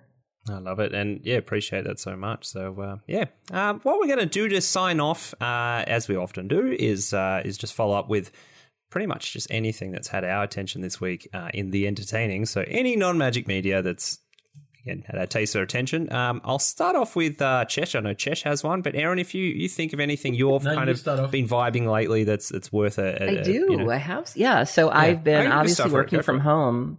Yeah, so obviously working from home, you know, I'm the kind of person that needs to have something in the background at all times. I can't really listen to podcasts. I'm such a jerk. I'm a podcaster who doesn't listen to podcasts. Um, I usually feel keep that. a TV show going in the background. I've been marathoning Law and Order, the original Law and Order.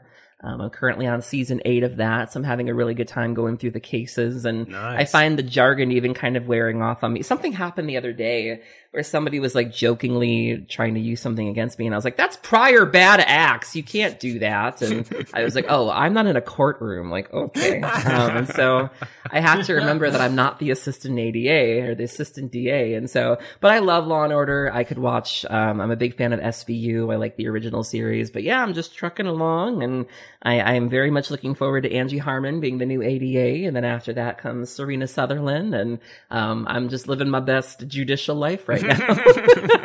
it's funny that reminds me. You know, always need a little bit of crime in in your life, you know, in the background, whatever. And it's uh, I was There was is I this listening? weird thing about women who love watching just crime drama. There, I don't know. There's a whole like theory around it of why we love to do this, but yeah, yeah. Give me forensic files. Give me unsolved mysteries. Give me all Yeah. that shit. I love it. What what what do you say? You make the drama around you, kind of thing. It's like, oh, it's just that's the I kind yeah, of I mean that is, that is true. I don't really have any around me, so I have to go watch. You know, yeah. Yeah. And but Nick and I, when we're together, uh, we just finished The Crown. We finished Oh, that. nice, nice, And so yeah. now.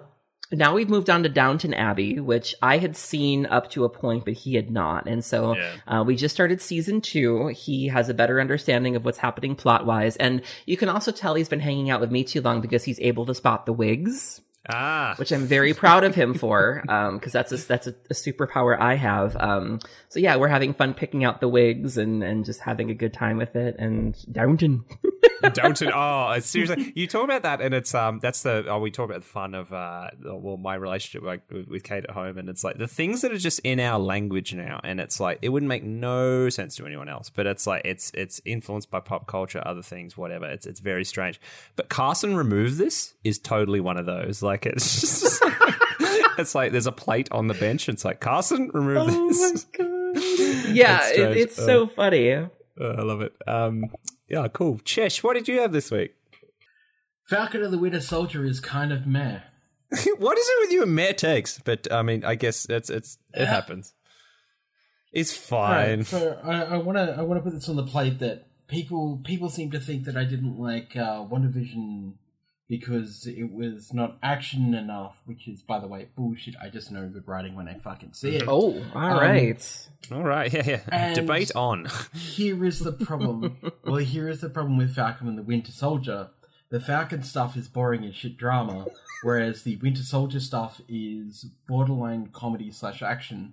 And really, what should should be the whole series is just the Winter Soldier getting to grips with, you know, being inserted back into society and like, hey, not not every fight has to be fought now. Hmm. Like you you are your own person. You've got your mind back. You are attempting to live as a regular human being in human society rather than like being a weapon of war. You know, that adjustment's not easy. You're trying to make up for past, you know, ills basically and ticking things off your list.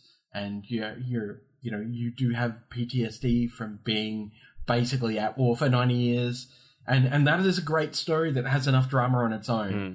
But introducing the Falcon side of things where it's him and problems with the family and the business, the family business is going under, and like, what, what, why does this feel like schizophrenic? Like, hmm. the writing is very much like two different teams have gone in together into a room, started slinging ideas at each other. One team just went, nah, fuck you, I'm leaving. And the other team went, I guess we'll write this one and they can write that one and we'll just chuck them together and it'll be fine. The fans will love it. Yeah.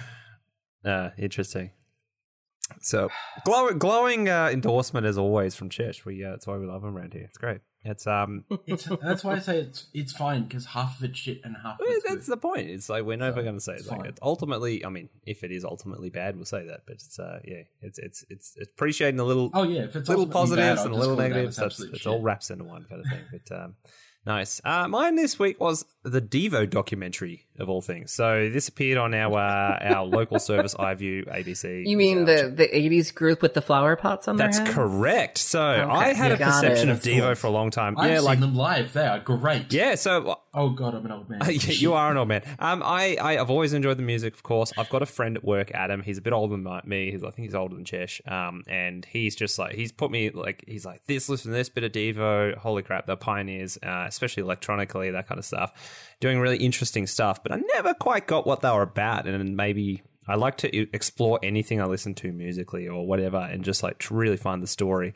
And for some reason, I never did with Devo, and I feel like I didn't do my homework till I saw this documentary and I just watched it. I was like, oh, that's what they're about, and in an incredible way. So a lot of those songs have powerful, powerful environmental messages, and they were, you know, seventies, eighties, whatever, like. They were saying some like they were getting out there and really just pushing some messages that like you know that might not be as obvious in like you could just take some of these songs as pop songs whatever, um, but you know look into Whip It and Freedom of Choice as songs and look and like listen to what they're about. But basically the Isn't one of their members? Uh, wasn't he responsible for the music from Rugrats? Like, wasn't he? A Oh, creative maybe. Director with them? That's Let me I, look this I don't up know while why. we're I think about here. that music all the Um, time and how like strangely Here we ear, go. earwormy that is. So the Yeah. Devo Mark guys Mothersbaugh have was done- the co-founder, lead singer, and keyboardist of Devo. Hell Um, yeah. and he is now listed as the where did he go? Where did he go? Where did he go? Oh, where is he? Um, Rugrats, Rugrats, Rugrats. Um, let me just see here. Amazing. Oh yeah. His music has been a staple of the children's television shows Rugrats, Beakman's World. Yeah, so so he's done something. I just remember him being a big part of Rugrats. Yeah, and it, and it makes so much sense because like the Rugrats theme song, like I say, it was just such an earworm, and how strange the, some of those sounds were, and like and just like eerie and weird, and like, but they're using synthesizers often in very strange ways, and like they're being very inventive or what kind of you know vocalizations they're doing and stuff, which is really cool. So the musical tech stuff's really fun to look at, but then realizing how much of an undertone they had with uh, a lot of what actually they stood for came from the Kent State Massacre. So there was one or I think two of them that were involved in that. So when the National Guard just opened up on, uh, opened fire on unarmed de- demonstrators in 1970, I believe, and it's like, oh, that's that's I did not expect this is the kind of documentary I was walking into, and and in like in a way that was powerful stuff because it comes to modern day. They re-record a bunch of their their older stuff, um, and you know kind of then also talk about some of the message they were forewarning about uh, humans are gone too far, like environmentally, Oh, wow. everything. Uh, they're like, uh, com- common day, like this. They they were they were talking about this when um, you know the last president was of course in power, and they said we we were kind of looking forward like this is like almost a we, we don't want this to happen, and it's scary. This is a reality now. We've you know absolutely gone too far, kind of thing. So the whole thing ends with a like a constructive environmental message, of course, and and moving forward. But it's um you know what you can do and uh, whatever. But it's yeah, again, it, it was a side uh, of of the band I never knew existed, and I know purists would be like, "How did you not know that's what Devo were about?" So um, yeah, it's they're pretty amazing. So highly recommend that one. And then as I Yeah, go for it. I will also highly recommend it because I've actually watched it a while Mm. ago. Um, because I went through a phase where I was looking up a heap of like old bands that I really like, um, and learning more about Devo and their their sound and how the sound came about. Learning about like all that, you know, the the history of like their anti-war stuff and things like that, and just being like blown away. yeah, So I absolutely also will tell people like, I know it sounds weird. I know that you think these are just like the joke band wearing flower pots. Um, definitely check them out. Yeah. Definitely check out the documentary. It is really powerful stuff. Yeah, definitely. Um, and then the other one was, um, as I kind of just like shouted out before, and uh, you said it, Erin. But um, Kate started watching RuPaul's Drag Race, uh, uh, Drag Race after like never watching it before, and um, it's just been on in the house, and it's it's given birth to such sayings as "sashay away" and um, Yes. all kinds of other things. But it's it's Kate says it exactly. She's doing things like she might be painting or something else, and it's just easy watching in the background. Um, like you say, you can you can kind of you can establish like what what it you know the the productive like good things about it um you know and i haven't even got into i didn't even know about like toxic fandoms anything so i'm an absolute novice of this stuff so i'm i'm interested to see like because it's also the thing she like just jumped into season seven i'm like and i realized how much of this show there is. It's a huge amount Mm-hmm. of it, like an absolute like lexicon over the years. And then I'm pretty sure the Australian one's coming out soon. So Kate was pretty yeah, psyched yeah, about that. season- yeah. So they're Australia. They've uh, so Australia starts soon. Uh, they just wrapped up the second season of Drag Race UK, which was brilliant. Yeah. Um, I would definitely recommend that. It was a really nice return to form for the series. You could tell that the judges were more engaged, and it wasn't as um you know manipulated or it wasn't as Yeah. dramatized as the US series has become. But you know I appreciate it for what it is. You know it also gave me a lot of confidence when I was coming up as a trans person and you know I learned how to quite honestly paint my face and I learned how to pad or dress for my body type and to embrace the body that I have and you know how to be confident you know that confidence that you mentioned throughout the show and um just doing the best with what you have to work with. And um you know that was something that was really crucial to me as I was coming of age. Mm, no, important stuff, and it's um, I, I did see the uh, some of the, the great names that I'd actually heard before from um, and and the way Australian, but definitely being in Melbourne, a lot of the um, the personalities in um, you know, just our diverse community kind of thing. But knowing I'd heard of a character called uh, a person called Karen from Finance, I'm like, that's the Yes. best name ever. it's, like, it's like, oh yeah, and then the other one, etc., cetera, et cetera, which is like some of the names are so creative. I love it, and they've all got, of course, stories. But um, also, one of the judges, Rhys Nicholson, is like one of the most unreal, like flippin' amazing comedians. Like it's, um, I remember now I've watched a bunch of stand up um, from Rhys Nicholson, and so um, yeah, I'm, I'm keen for Kate to put that on and be hilarious. So good stuff. Uh, then yeah, I think that was it. I think that was a, that was a hearty episode. We've got everything. We've got a lot of magic chat there. We've got a lot of just live chat stuff. I think we we, we had a lot of fun, and um, I hope you both did as well, Chesh and, and Erin. And you know, appreciate I always have fun. But I especially had fun having one of my most favorite content creators on. There you go. Exactly. But not And me, though. former I- content. I see No, how it goes. not formally your favorite. calling my attorney exactly. cease and desist Ah, I love it. Thank you so much for joining us. And um, again, it's a, it's a funny thing. Um, I think after so what was it a couple of months ago? Chesh had said on um, on one of our episodes, "Oh, being really love. I really want to talk to Erin Campbell." And I, Oh, I know, my boyfriend show, told me. and like My- he's like, yeah, "Did Nick's I a really big fan of episode?" I'm like, "You yeah did." nick's a really big yeah there. so nick was yeah so nick was listening to the episode i was at work and we usually chat in the morning and he was like so baby i'm listening to commander crunch and, and i think they really want you on their show and i was like oh and so so i listened to the episode and he he gave me like the timestamp and i was like oh that's very sweet of them. And then i stuck around for the beginning and the end everything surrounding it. And i was like oh this seems like a really well put together show. And then i listened to their episode the andy and nick one pretty fully and i was like oh this is we got a nice little track record here and they seem lovely and also accents. I'm not made of wood people. Um and so i was like i get to hear two blokes with accents all day? Great. And so Yeah, i was like all right let's do it No, I love it. So yeah, I, I, I can't thank you enough. And it's um yeah, again, it's like I, I, I wasn't joking. It's it feels like we're surrounded by magic royalty, but it's it's just you know at the end of the day, like nothing makes me happier than just talking to really really great people. So um yeah, can't thank you enough.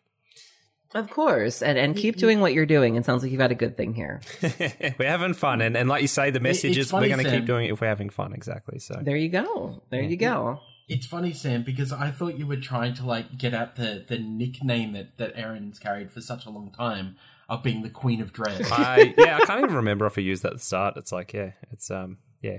Well, it's funny because Nick told me a story about you guys where um, I think Chesh might have said this of like you're the plaid clad, and he's Yes. like he goes, "Baby, I'm I'm the plaid clad now," and I'm like, "Oh, really?" Oh yeah, yeah, yeah, exactly, exactly. I even had to check I was saying it the right way. It's like, yeah, it's a good one. Uh, we, Yeah, we love we love Nick to bits. It's um it's been a huge influence, and we had so much fun when um, Nick and Andy were on the show. But um yeah, Yeah, he's he's he's great. I, I can't say enough about him, and and we we're doing really really well, and it's probably probably the healthy like I said, one of the healthiest relationships I've ever been in. It's certainly the longest relationship I've ever been in.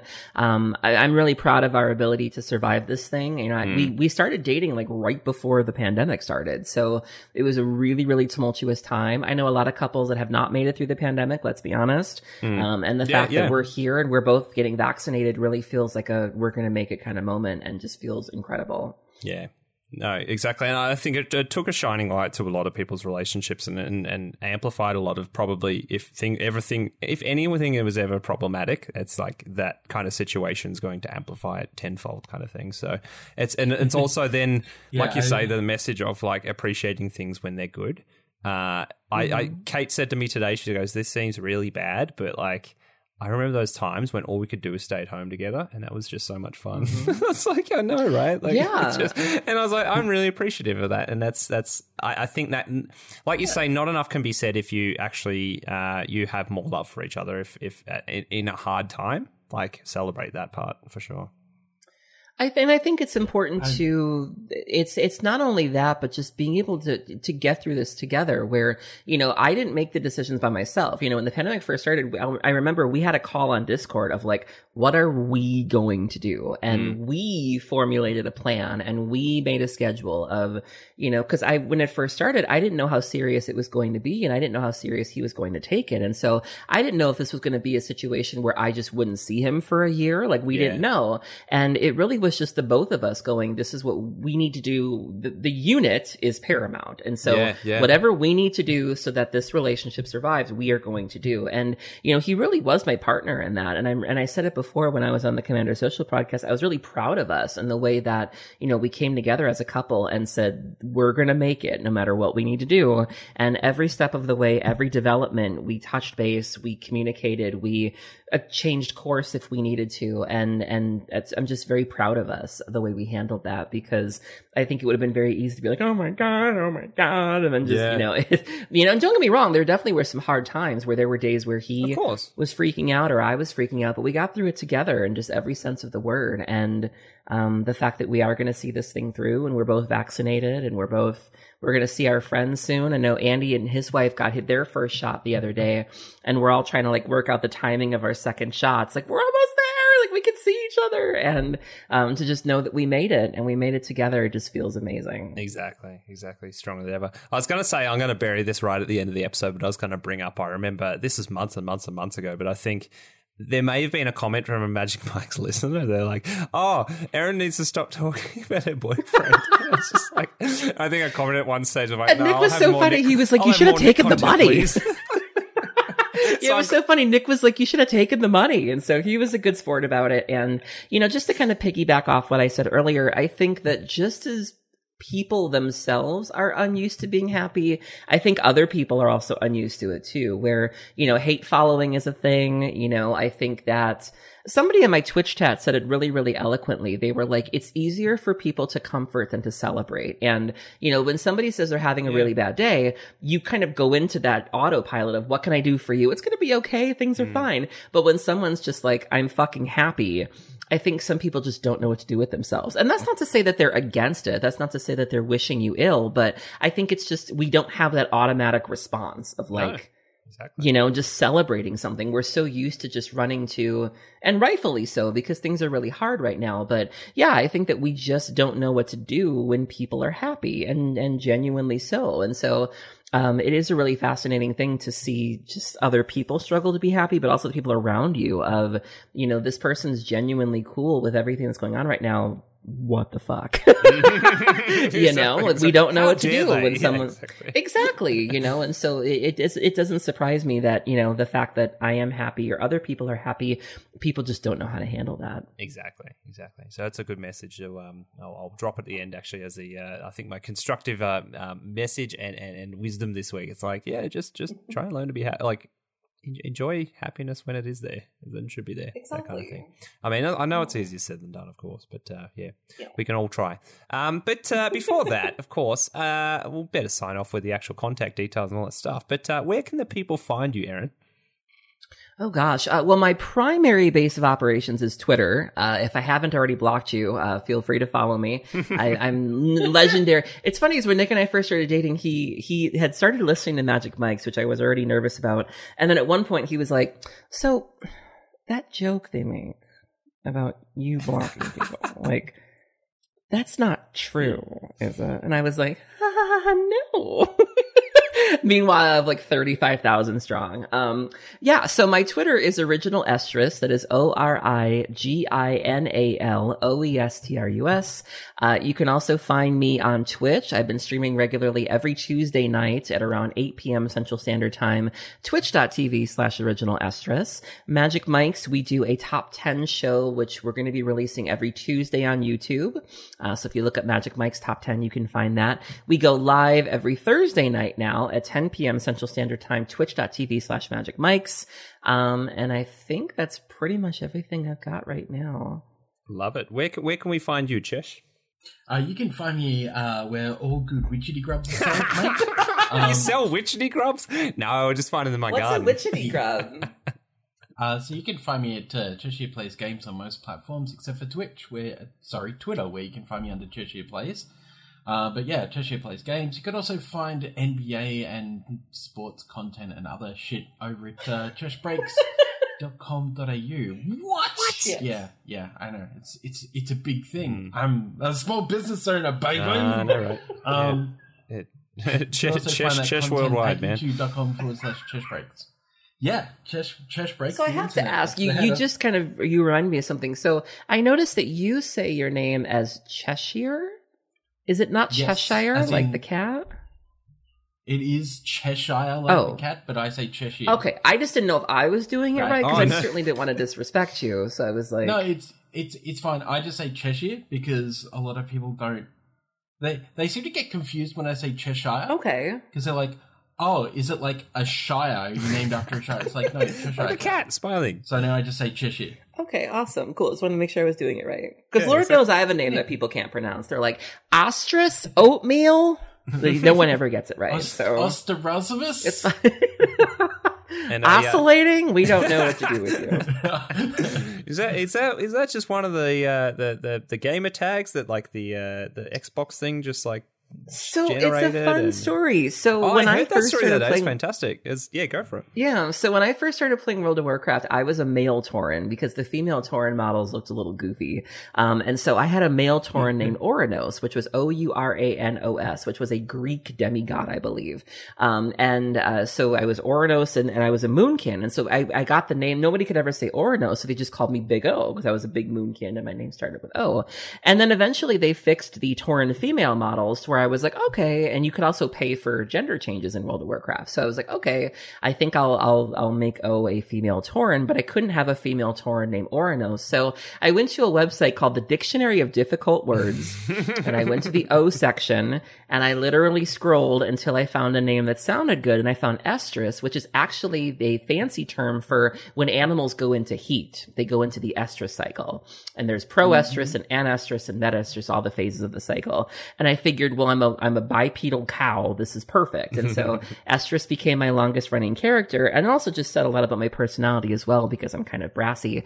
Um, and so when I made the Twitter account, I was a WoW blogger, and so I just wanted to show that I was the only estrus out there. Um, and then it just kind of stuck, and um, it's just kind of been my thing ever since. So a WoW blogger. Uh, yeah, I, I, I feel that. I was at one point also a WoW blogger. Okay. Wow, blogger, was, nice. um, in one of the top rating, top rating game, uh, blue game, yes, one of the top rating guilds on Nagrand. okay, yeah, So I was uh, Professor Evil the Mage and uh, Cleopatra the the DPS tanking um, Pally. okay. So that, that was a an experience. Yeah, I rated Um, pretty seriously. When I retired, I was in a top 200 US guild, and I um I, I miss it a lot um because I the skills the way that WoW works is very different than the way Magic works. And I remember when I first came back to Magic, I just assumed that it, because I was successful in WoW, that that success would carry over, um, and it never really did. And so I miss it all the time. But